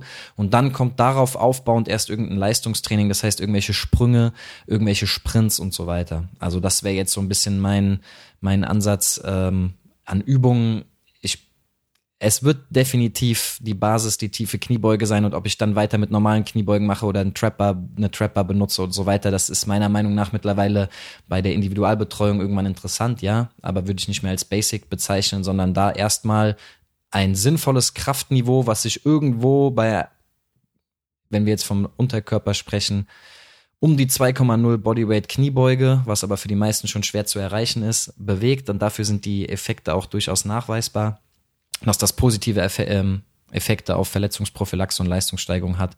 Äh, und da muss ich erstmal die Basics erarbeiten. Und wenn ich das habe, dann kann ich mir über irgendwelche Sprint, äh, besonderen Sprint-Workouts ähm, und so weiter Gedanken machen. Hm, ja. Basics. Zuerst die Basics und dann kann man darauf dann aufbauen. Also Basics die Grundlage. First. Es gibt das Fußgelenkstabilität, ja. Fußgelenkstabilität, aber eher durch Einbeinsprünge. Zum Beispiel im Warm-up zur Voraktivierung kann man die einbauen, weniger durch Balance Boards oder sowas. Ja, äh, da gibt's schon eine, eine Menge, so die man, die man einbauen kann. Und das ist ein komplexes, wie gesagt, eine komplexe Sportart, eine hochkomplexe Belastung. Und ähm, ja, ist jetzt vielleicht wäre eher was für einen eigenen Podcast vielleicht. Ja, auf jeden aber Fall. Basics first. Ja, aber das wichtig, ja, es ist halt, ich sag's immer wieder, aber es, es kommt einfach drauf an, ja, ihr könnt einen Athleten haben, der kommt zu euch, der ist vielleicht noch nicht lange Football dabei, hat aber irgendwas anderes schon gemacht, ist super stark, dann sollte einfach mal Football spielen und seine Kraft erhalten. Ja, und dann habt ihr aber jemand anderen, der ist im Football schon richtig, richtig gut, technisch und taktisch, aber ist einfach schwach ohne Ende, dann wird halt ganz normales, einfaches Krafttraining dem halt extrem helfen können. Und wenn ja. ihr eine Kombination habt, dann muss der halt einfach nochmal gucken, wo kann ich noch mehr rausholen. Und das muss man individuell entscheiden, auch je nach Position natürlich dann, ja. Genau. Ich finde da immer, immer äh, historisch quasi immer ganz cool, dass so der erste bezahlte Strength Coach, den es so in der NFL gab, das war der Bill Starr. Das ist der, der ähm, von Mark Riptoe quasi so der Ziehvater. Und der hat dann ein Buch geschrieben, das heißt uh, The Strongest Shall Survive. Ja. Und das war halt quasi allgemeines Krafttraining. Das war auch so der Vorläufer, glaube ich, wenn ich das richtig in Erinnerung habe, von 5x5. So, das Genau. war Kniebeugen, Kreuzheben, Power Cleans, Bankdrücken, Schulterdrücken, Klimmzüge oder sowas. Ja, so ganz basic. Ja. Und damit kann ich am Anfang erstmal nichts falsch machen. Aus meiner Arbeit mittlerweile muss ich halt schon sagen, das differenziert sich dann später schon heftig aus, wenn man Leute individuell betreut. Äh, und dann kommt man mit den allgemeinen Sachen nicht mehr optimal weiter. Aber im Anfangsstadium wären das die Basics. Ja, genau. Und wenn wir uns das auch direkt nochmal anschauen, diese, diese Basics, dann halt auch da ganz wichtig. Verletzungsprophylaxe wieder, das heißt, wir wollen eine, eine gute Übungsausführung haben und das Gewicht ist erstmal zweitrangig. Und dann, wenn die Ausführung passt, dann kann man Gewicht auch wieder draufladen und äh, bedenkenlos trainieren. Weil das Blödeste für einen Sportler ist dass er sich in seinem Athletiktraining verletzt. Das sollte niemals passieren. Ja, also Athletiktraining ist dafür da, ihnen im Sport nochmal mehr Potenzial zu bieten, Potenzial zu geben und nicht ihn irgendwie zu irgendwas zu machen und aber dabei zu verletzen. Also da muss man aufpassen. Genau, was da auch vielleicht noch als letzte Ergänzung äh, gesagt werden muss, zum Beispiel, was ja so häufige Verletzungen sind ohne Gegnereinwirkung, da kann man manchmal nichts machen. Hamstring Pulls. Ich habe das mal so eine Phase lang gemacht, dass wir dann einfach am Ende vom Training, also auch vom Teamtraining am Ende der Woche, wo man sich leisten kann, Muskelkater zu bekommen, einfach Nordic Curls, zwei Durchgänge, vier bis sechs Wiederholungen in Partnerübung ausgeführt. Wäre auch so eine Übung, die ich auf jeden Fall mit reinbringen würde, wenn ich hier schon von Fußgelenksstabilität und Einbeinsprüngen rede, Hamstringverletzungen, bei irgendwelchen Überkopf oder bei äh, schulterbelastenden Positionen, schulterstabilisierende Übungen und so weiter. Genau. Und dann zuletzt als Frage noch, die wahrscheinlich auch ein kompletter eigener Podcast sein würde. Aber das Problem ist, das müsste ich wahrscheinlich einfach jeden Trainer dann in Zukunft fragen. Wie findet man den Einstieg ins Athletiktraining? Also ähm, er hat mir davor auch schon die Frage geschrieben. Ich habe dann gemeint, er soll sie für die Folge hier stellen. Ähm, studiert gerade Sportwissenschaft selbst, möchte Athletiktrainer werden und hat jetzt demnächst sein Praktikum bei einem Fußballverein, bei einem großen, also bei einem Profiverein auch. Und ich habe ihm direkt gesagt, du, ähm, das, das Wichtigste ist halt, je nachdem, wo du studierst, lernst du halt nicht direkt diese Praxis, den Praxisbezug. Du hast die Grundlagen oder den Hintergrund gelernt, das ist ganz gut. Irgendwelche Bücher, vor allem auf Deutsch, kenne ich keine für Athletiktraining speziell. Ja, da wird für jede Sportler wahrscheinlich auch eigene Bücher werden da existieren. Ich habe ihm empfohlen, so Grundlagen nochmal anzuschauen, also Periodization vom Bomber, dann irgendwie äh, Krafttraining, Theorie und Praxis von Zaziorski und so, wo man einfach nochmal so die Grundlagen so drin hat. Das hilft immer. Ähm, wenn ich jetzt gerade denk, dran denke, dieses Essentials of Strength and, Con Strength and Conditioning Training von der NSCA, ist es doch, Mhm. glaube ich, gell? Genau, ja. Also für, für den CSCS, ähm, für die Prüfung des Buch, das ist auf jeden Fall auch nochmal sehr gut. Und dann habe ich halt gesagt, suchte ihr irgendwie einen Verein um die Ecke, so einen Dorfverein und biete ihn direkt an, so hey komm, ich mache Athletiktraining bei euch. Und dann schaust du, welche Sportart du hast, guckst, was brauchen die denn? Anforderungsprofil. Wenn es jetzt noch nicht gibt, dann überlegst dir, okay, Belastungszeiten sind so und so hoch, die machen Sprünge, die machen Sprints, ähm, die haben ähm, Arbeit zu Belast, äh, Pause zu Belast, Arbeit zu Pause Verhältnis, also Work to Rest, Work-Rest Ratio, von genau. im Football irgendwie 1 zu 6 oder sowas. genau. Ähm, anhand davon kannst du dann schon mal grob gucken, in welchen Bereichen du generell trainieren musst. Dann guckst du auch, wie fit sind die Leute schon. Reicht's, wenn ich komplettes Ja. Grundlagentraining mache? Oder muss ich schon sehr speziell bei denen schauen? Und dann habe ich ihm eben noch empfohlen, hey, wenn du jetzt eh schon ein Praktikum bald machst in einem großen Verein, die hoffentlich ja einen Athletiktrainer haben, der auch gut ist, das weiß man natürlich nie, aber ähm, dann lern da so viel wie es geht. Guck, was die machen und versuch das auch ein bisschen kritisch zu beurteilen. Also schau zu Hause mal nach, wenn du irgendwelche Sachen gemacht hast, dann fragst du auch natürlich nach, so hey, warum machen die jetzt Einbeinstände auf dem Wackelbrett und werfen sich den Ball hin und her? So, wenn es im Fußball ist, kann ich mir gut vorstellen, dass es vielleicht sowas auch geben wird. Und dann muss er mal nachgucken, was, was ist da dran? Ist es sinnvoll, ist es weniger sinnvoll? Andere Leute nochmal fragen und einfach so anfangen, Erfahrung zu sammeln und einfach mal ins kalte Wasser springen. Ja, äh, das würde ich auch erstmal so äh, unterstreichen. Und wenn ich das jetzt mal aus meiner ähm, ähm, meinem Werdegang äh, reflektiere, dann muss ich sagen, äh, ich habe halt super viel auf das Wissen gesetzt, ja, was dann auch mit Qualität zu, zu, zu tun hat. Das ist auch gut so. Aber ich habe dann immer ein bisschen vor mir die die ähm, ja die Hände schmutzig machen, nicht vor mir hergeschoben, sondern einfach so. Ich habe halt gedacht, umso mehr ich lerne, umso mehr ich weiß, desto höher sind meine Chancen, ja. Ähm, aber wie das Leben dann so spielt und deswegen ja einfach so just do it. Ähm, versuch dir eine irgendwie gute Basis zu holen, dass du sagen kannst, ey, ich ähm, fühle mich selbstbewusst mit denen, was, mit dem, was ich weiß. Und das kann durchaus erstmal basic sein.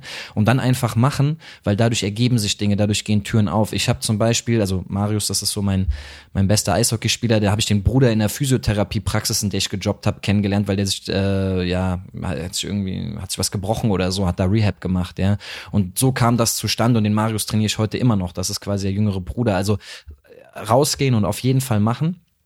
Ähm, aber wie gesagt, das auf einer, auf einer selbstbewussten Basis auch. Und mit selbstbewusst meine ich jetzt nicht sich gut verkaufen unbedingt, weil was bei mir da schon wieder an Alarmglocken dann anging, äh, ich will, muss jetzt aufpassen, dass ich keinen nicht verrate, was das war. Aber ein großer deutscher Erstligaverein hat dann ja mal eine Zeit lang einen CrossFit Trainer engagiert als Athletiktrainer und die sind halt richtig in den Keller gegangen und da kommt dann, das meine ich nicht mit selbstbewusst die Vermarktung her, sondern ich meine, dass man nicht gleich umfällt, wenn man gefragt wird, warum machst du jetzt das und das im Training? Weil wenn mir ein, wenn man das Training sich dann angeguckt hat und die irgendwie mit Langhantel äh, 50 mal ähm, Push Presses machen sollten, dann 2000 Meter rudern, dann irgendwie Liegestütz oder so und wenn ich erstmal fragen würde, okay, warum macht ihr das, dann kann man das physiologisch relativ schnell auseinandernehmen, dass das nicht sinnvoll ist. Ähm, Fun Fact war, dass danach äh, im Verlauf der Saison der Leistungsdiagnostiker das Athletiktraining übernommen hat und die dann auch wieder bergauf gegangen sind. Ja, ähm, aber ähm, genau und was da auch vielleicht noch gerade im Fußball, wenn wenn wenn du gesagt hast, er macht das Praktikum im Fußball glaube ich, was, wo ich auch den Zugang sehen, suchen würde. Es gibt im Moment oder mittlerweile ein sehr, sehr gutes, wissenschaftlich aufbereitetes Warm-up von der FIFA, das heißt äh, 11 Plus, und da würde ich nämlich auch reingehen, weil da kann man bestimmt äh, bis in den hohen Bereich echt gute, gute Arbeit draus ziehen. So diese Copenhagen Adductors gegen Adduktoren Groin Pain, Leistenschmerzen oder auch Nordic Hamstring Curls und so weiter. Und die haben da halt einfach ein recht gutes Warm-up zusammengestellt.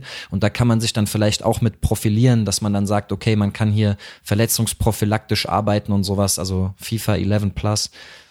Äh, einfach mal googeln, da gibt's gute wissenschaftliche Auf Bereitung und dass man sich dann halt über so Qualitäten halt aneignet und dann irgendwann fängt es aber halt an, dass ich auch selber bewerten muss, warum mache ich jetzt was und warum verändere ich dieses FIFA 11 Plus zum Beispiel. Mhm. Und dann, das ist dann aber, wenn man halt genug Erfahrung äh, ja, gesammelt hat. Also erstmal just do it, so geh, äh, versuch auch umsonst zu arbeiten, so scheißegal, vor allen Dingen noch im Studium, versuch irgendwas zu machen und nicht gleich denken, boah, ich muss Personal Training für, keine Ahnung, 100 Euro die Stunde machen oder sowas oder will das gerne machen. So, das wird kommen, wenn die Qualität da ist und wenn die Erfahrung kommt. Ja. Und aktiv sein halt einfach. Das mit dem FIFA 11 ist wahrscheinlich gut, wenn du dann auch generell dich ein bisschen spezialisierst für den Anfang und nicht versuchst gleich alles zu wissen, alles zu können, weil sonst wirst du halt irgendwie jeden Tag was anderes lesen, was anderes anschauen. Genau. Und, Gerade äh, im Internetzeitalter, genau. Äh, Facebook-Timeline und man sieht irgendwie 17 Artikel, die man gerne lesen würde. Da habe ich mir auch quasi aus selbstdisziplinarischer Maßnahme irgendwann mal gesagt, ich lese nur noch das, was mich im Moment oder in naher Zukunft ganz konkret beschäftigt wird. Es gibt so viele interessante und darauf ja auch ausgelegte Artikel mit äh, bisschen populistischer Überschrift, also ich meine jetzt im sportwissenschaftlichen Bereich, nicht politischen Bereich ähm, und sowas. Und dann habe ich mir gesagt, so nein, so ich habe irgendwie 300 Tabs offen auf Tablet, Handy und und ähm, äh, auf dem Laptop, sondern ich lese nur noch das, was mich wirklich gerade äh, tangiert. Ja, zum Beispiel dann jetzt gerade äh, ist dann irgendwie Medizinballtraining gewesen oder so, oder Clustertraining habe ich mich jetzt intensiver mit auseinandergesetzt und dann da die Studienlage gecheckt oder jetzt sehen, äh, sehen und dann kommt man auf exzentrisches Training und so und dann muss man sich selber da auch Grenzen stecken. Genau, ja. Und Connections sind da das Wichtigste auch nochmal beim Einstieg. Also Deswegen also, aktiv sein. So wie bei ja. dir auch, war es bei mir eigentlich auch so. Ähm, die Roller Derby Mannschaft, die ich jetzt immer noch betreue, seit, seit langem eigentlich schon, ähm, die Freunde von meinem Tätowierer, ich habe mit ihm gesprochen beim Tätowieren und halt erzählt, dass ich halt auch so Training mache und Leute halt trainiere, schon mal einem geholfen habe, halt voll viel abzunehmen und so und dann, oh, voll geil und ja, machst du das auch andersrum, zunehmen und ich so, ja, eigentlich ist es ja mein, eher mein Ding, das Zunehmen und nicht das Abnehmen, weil ich ja selber auch so dünn war und zugenommen habe und so. Ja, meine Freundin macht so, macht Sport, die macht Roller Derby und die muss zunehmen, weil die ist zu leicht sie ist halt 1,55 und damals irgendwie 47, 46 Kilo. Und äh, manche Spielerinnen sind halt irgendwie ähm, 100 plus Kilo, ja, also von daher macht schon Sinn, wenn sie ein bisschen schwerer ist. Und dann dadurch kam es dann so, ja, dann habe ich dann mit ihr dann angefangen zu trainieren und dann habe ich noch eine andere aus dem Verein sogar zufällig noch kennengelernt. Und von da aus dann haben sie mich irgendwann gefragt so hey wir haben dienstags so ein, ein Hallentraining off Skates, also ohne Skates. Und bisher machen wir halt einfach immer so irgendwas. Also wir haben eine, die baut immer so an irgendeinem Zirkel auf, dann rennen wir halt rum und machen irgendwas. Und ähm, dann habe ich da einmal ein Training gemacht und seitdem bin ich halt dann dort. Ähm, genauso habe ich bei meinem Praktikum am Olympiastützpunkt Ähm, halt dann angefangen, da Trainings dann zu leiten, also am Anfang halt ein Warm-up nur zu machen und so. Das ist ja meistens so, da muss man sich erst so ein bisschen beweisen. Ähm, und dann wurde einer der anderen Kollegen, die halt angestellt waren, von einem alten Bekannten, von seiner Freundin gefragt, so, hey, ich habe jetzt hier eine neue Handballmannschaft, die ich jetzt trainiere, also als Handballtrainer, und ich suche einen Athletiktrainer. Wird dein Freund das machen? So, und der war halt voll in der Doktorarbeit drin und so hat eh keine Zeit gehabt und hat er gemeint, nee, aber ich hätte jemanden, hat mich halt gefragt so. Und von da aus bin ich zur Handballmannschaft Let's gekommen. go. Ja, also es Genau. ist immer viel über Connections und ähm, was auch noch ganz wichtig ist, trainier selber. Auch wenn du keine Sportart mehr machst, setz dir irgendein Ziel und sag, ich möchte höher springen können. Oder ich möchte schneller rennen können. Das ist ja im Sportwissenschaftsstudium noch ganz gut. Du machst wahrscheinlich noch ein bisschen Praxis und du hast dann vielleicht eine Leichtathletikprüfung und dann bereite dich da mal drauf vor und nicht nur sechs Wochen davor, sondern mach mal ruhig, wenn du weißt, okay, nächstes Sommersemester bin ich dran bei der Prüfung. Dann kannst du jetzt anfangen, für dich ein Training zu planen und einfach mal auszuprobieren. Ja, und dann kannst du dadurch wieder Erfahrung sammeln. Und Genau. ähm, Oder auch, was, was ich immer sehr wichtig fand und was ich auch irgendwie äh, krass verfolgt habe, immer war, ähm, nicht nur das, das Training dann selber für sich zu planen und, und immer in diesem eigenen Kosmos zu sein, das ist sehr wertvoll, da, da äh, kriegt man dann auch, sage ich mal, so die Sporen, so, okay, wie, wie arbeite ich mit jemandem, sondern ich bin dann auch hier in Frankfurt in den Gewichtheberverein gegangen und äh, habe zwei Jahre lang da im Verein gehoben und auch Wettkampf mitgemacht und sowas, ja. Und dass man sich dann auch mal da hinein begibt und sich unter die, die Knute von einem ähm, etablierten deutschen äh, Gewichthebentrainer begibt, der einen da schrottet, aber da lernt man halt auch ultra viel und später kann man das auch reflektieren und sagen, okay, das fand ich jetzt persönlich gut, das fand, bewerte ich als weniger sinnvoll oder sowas. Das gleiche habe ich mit Leichtathletik gemacht, da bieten sich halt diese Grundlagensportarten sehr gut an, Leichtathletik, olympisches Gewichtheben und so weiter. Da hat man Kraftkomponenten und die wissen einfach, was sie da machen. ja. Und ähm, das find, fand ich auch noch immer sehr, sehr, sehr wertvoll, so dass man sich erstmal da rein begibt, okay, was machen denn Leute, die Ahnung davon haben? Wie, wie, wie lerne ich, lehre ich denn überhaupt Sprinten erstmal und lerne es dann Mhm. auch? Ja, genau. Da habe ich auch dann selber bei am OSP dann bei den bei den Sprinttrainern und Hürdentrainern und so einfach auch mal zugeschaut, wie die so was die so Geil. machen, worauf die Geil. achten, weil da merkst du einfach so, Alter, die haben ein Auge dafür, die sehen Genau, Sachen, die sehe genau ich halt das gar nicht. Ich nämlich. Ja, eben. Ja, genau und das, ist halt dann wieder beeindruckend. Da merkst du auch so, okay, ich bin jetzt nicht der, der jetzt einem Sprinter Sprinten beibringen will. Ich werde einen Sprinter stärker und schneller machen können auf irgendeine Art und Weise. Ähm, es wird aber dafür reichen, dass ich bei den Handballern ein bisschen Lauf-ABC machen kann. Ja, weil die rennen teilweise halt so katastrophal, da kann ich mit den Grundlagendingern, die ich noch gut korrigieren kann, auch noch äh, was Positives bewirken so. Ja, und da muss man sich auch wieder eingestehen, was kann ich denn, was kann ich nicht. Genau. Wo ist meine heutzutage- Expertise? Heutzutage auch ein wichtiger Punkt, wenn man da überschwappt wird von Instagram und eigentlich suggeriert jeder, dass er der Experte für alles ist. Und man muss sich ja mit Ernährung auskennen, mit Verletzungsprophylaxe auskennen, mit Maximalkrafttraining auskennen und so weiter und so weiter und so weiter. Ja. Und das äh, finde ich immer wichtig, dass das auch ein, ein bisschen ähm, demütiger äh, bleiben lässt und dass man halt sagt, okay, ich spezialisiere mich auf mein Hauptgeschäft, äh, Geschäft, sage ich jetzt mal in Anführungsstrichen, oder das, was mich am meisten interessiert. Und ja, Genau. bin ich überall dabei. Und in dem Fall auch nochmal ein Netzwerk aufbauen ist ganz gut. Ja, also so wie, wie wir es jetzt zum Beispiel hier haben, weißt du, dann, dann werde ich gefragt, so, hey, ähm, wir suchen irgendwie einen Athletiktrainer in dem und dem Gebiet und dann sage ich, kenne ich nicht, frag mal meine Kollegen, die finden, dann- die wissen, kennen dann Genau. jemand oder ich habe jetzt eine Frage zu dem Thema, wo ich gerade voll nicht drin bin, weil es mich halt letzter Zeit nicht interessiert hat oder ich damit einfach keinen Kontakt hatte und ich weiß aber, hey, Jonas hat gerade die ganze Zeit sich mega damit befasst, dann frage ich ihn halt nochmal und äh, hole mir da die Absicherung, dass ich gerade das Richtige mache. Ähm, und dann gibt's aber auch noch auf jeden Fall online schon auch ein paar Quellen, wo man ähm, immer so mal reingucken kann und sich ein bisschen dran orientieren kann, einfach mal Input holen kann. Und da würde ich aber aufpassen, was für Quellen das sind. Also sind es einfach nur irgendwelche Portale, die halt was verkaufen wollen? Also, also Perform Better kenne ich noch von früher. Die haben halt immer so einen auf hier Athletiktrainingszeug und sowas gemacht, aber die wollen ja nur ihre Gimmicks verkaufen und äh, schreiben halt irgendeine Scheiße, die das halt unterstützt, ja, aber halt meistens nichts Gescheites. Und ähm, dann gibt's halt die, die eben vorgeben, irgendwas zu sein, was sie nicht sind, aber Leute ausbilden wollen. Also irgendwelche Langzeitstudenten, die halt vielleicht einen Dorffußballverein trainieren, aber halt noch nie jemanden irgendwie wirklich mal stark oder schnell gemacht haben. Da würde ich auch aufpassen. Ähm, aber es gibt auf jeden Fall ein paar Coaches auch aus den USA, die vielleicht schon, die seit 20, 30 Jahren in Colleges waren und die halt mittlerweile auch auf YouTube ein bisschen was machen und so. Einfach weil sie halt auch Wissen weitergeben wollen. Und da kann man auch dann schon gucken. Ähm, da würde ich aber sagen, ist es gut, wenn man auf sowas selber stößt, so ein bisschen. Einfach so anhand von deinen Interessen und ähm, jeder hat ja auch so eine, so ein Bias, sag ich mal. Und ähm, den bestätigt man sich natürlich dann auch mit den Sachen, die man halt auch anschaut. Und ähm, Deswegen würde ich da jetzt auch nicht unbedingt sagen, so guck dir auf jeden Fall das an, das ist gut, weil dann gehst du selber wieder mit diesem Bias rein, hey, der hat das gesagt, das ist gut, das ist bestimmt gut oder hey, der redet eh nur Scheiße, das ist auf jeden Fall auch nicht gut. Ja, ja das, das Wichtigste ist offen bleiben, vor allen Dingen für seine Sachen, aber gleichzeitig kritisch zu bleiben, das kritisch zu bewerten und das ist übrigens, was ich immer finde, es gibt ja so manche auch mit abgeschlossenem sportwissenschaftlichen Studium, die einfach nur so sagen, ey, das Sportstudium, ähm, da lernt man nicht, was Krafttraining richtig bedeutet, so, ja äh, also bei Wirt und Schmidt Bleicher so, ich habe das da gelernt, ja. Aber ich meine damit so, die sind enttäuscht davon, dass die da nicht gesagt bekommen, dass die Kraftkurve da so und so ist. Aber das Ding ist für mich gewesen, Sport, Sportwissenschaftsstudium lehrt dich einfach wissenschaftlich und kritisch zu arbeiten und mehr soll das gar nicht erfüllen, ja. Also natürlich kann das mehr außenrum, aber es ist breit gefächert und so, aber das muss man sich erhalten, gerade im Internetzeitalter. Ja, und ähm, wer denkt, er müsste Sportwissenschaft studieren, um zu lernen, wie man Fitnessstudio einen Pumperplan schreibt, dann ist, äh, dann mach lieber irgendwie so eine so eine Lizenz Get oder Ausbildung. License. ja. ja, also wirklich, weil das ist einfach was anderes und ähm, ja. da, da, da lernst du so viel Hintergrundwissen, was du dann dafür gar nicht brauchst für den 0815 Pumper, der ins Fitnessstudio kommt oder eben Mutti, die jetzt fünf Kilo abnehmen möchte. Sag ich mal, das ist ja, das Rezept ist ja einfach. Das weiß ja auch jeder. Ja, und äh, da sind wir vielleicht auch nochmal beim Punkt fürs Athletiktraining später. Ähm, nur Training reicht nicht.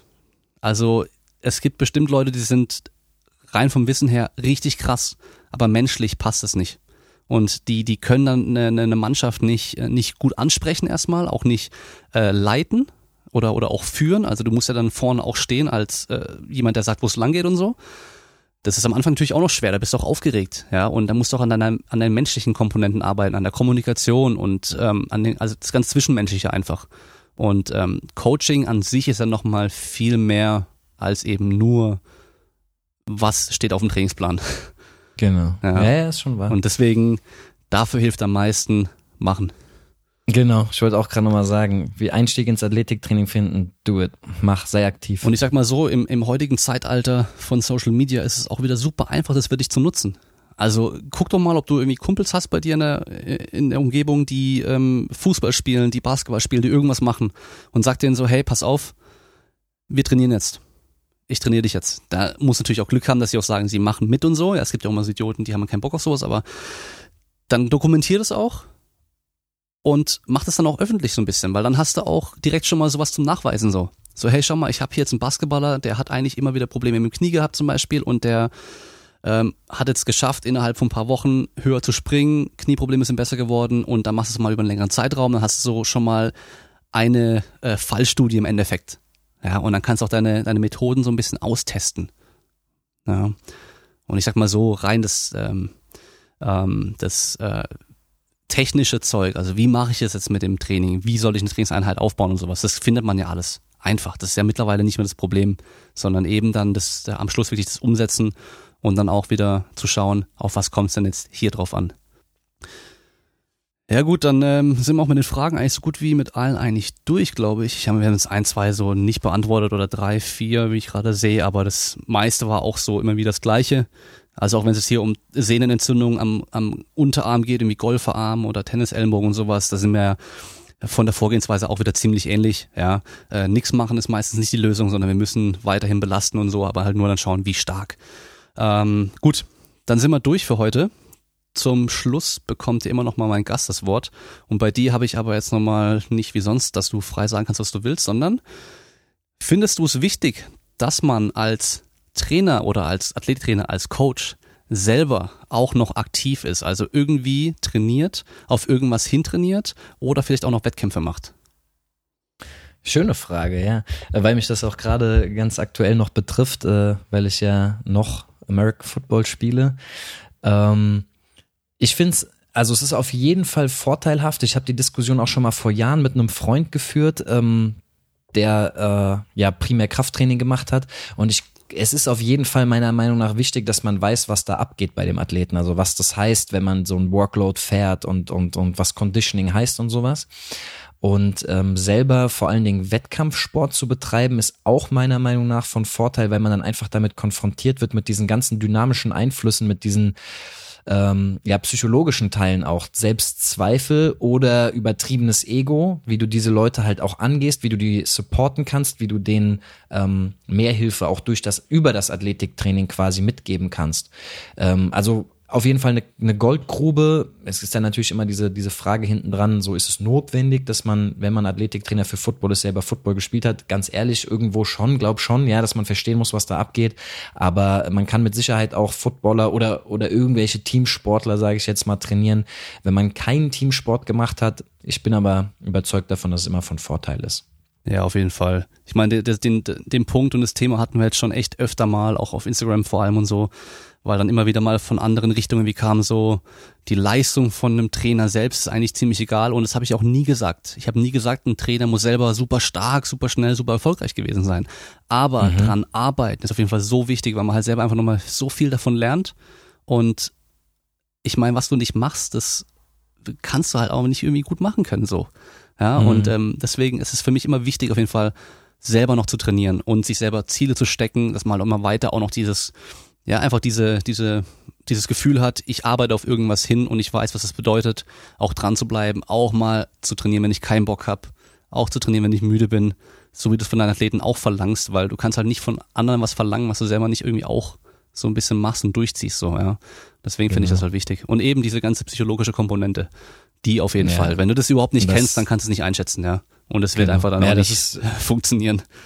Ja, das habe ich dieses Jahr auch nochmal irgendwie ganz stark, ganz stark gelernt, auch gerade wegen, äh, sage ich jetzt mal, auf dem Niveau, ähm, wo ich das noch betreibe, der ganze Stress auch mit, mit dem Arbeiten parallel dazu und sowas. Ähm, also das ist schon eine, einfach eine, eine so komplexe Sache, so das sind einfach wertvolle Einsichten oder Erfahrungen, die man dann auch bekommt. Ja, und dann zum Beispiel den Unterschied zwischen jemandem, der dann sehr viel arbeitet und noch anderen Stress hat und jemand, der Student ist und halt irgendwie äh, zweimal am Tag für eine Stunde irgendwo in der Uni ein bisschen hockt und sonst halt äh, Freizeit hat, den genau. Unterschied kennst du ja auch. Und dass es mega viel ausmacht. Oder Semesterferien, wenn ich gar nichts in der Uni machen muss, ja, und nur ein bisschen lernen muss oder so und sonst halt trainieren kann, wie ich will. Der Unterschied ist ja unglaublich. Da kann ich halt ich hab, pennen, wie ich ja. will und kann trainieren, wann ich will und kann halt richtig Gas geben, mich voll krass steigern.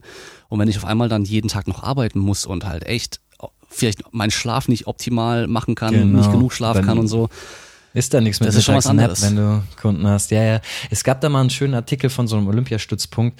Die sind, die haben geschlussfolgert, dass ähm, man im Leistungssport eigentlich nur zwei große Themen im Leben haben kann. Also ist jetzt nicht so ein, so ein Ratgeber gewesen oder so, es war wirklich eine gute Untersuchung von Laufbahnberatern und sowas ähm, ja, dass man halt so als Athlet oder als Leistungssportler zwei große Themengebiete haben kann. Und das war dann sowas wie zum Beispiel irgendwie Beziehung und Leistungssport oder Job und Leistungssport.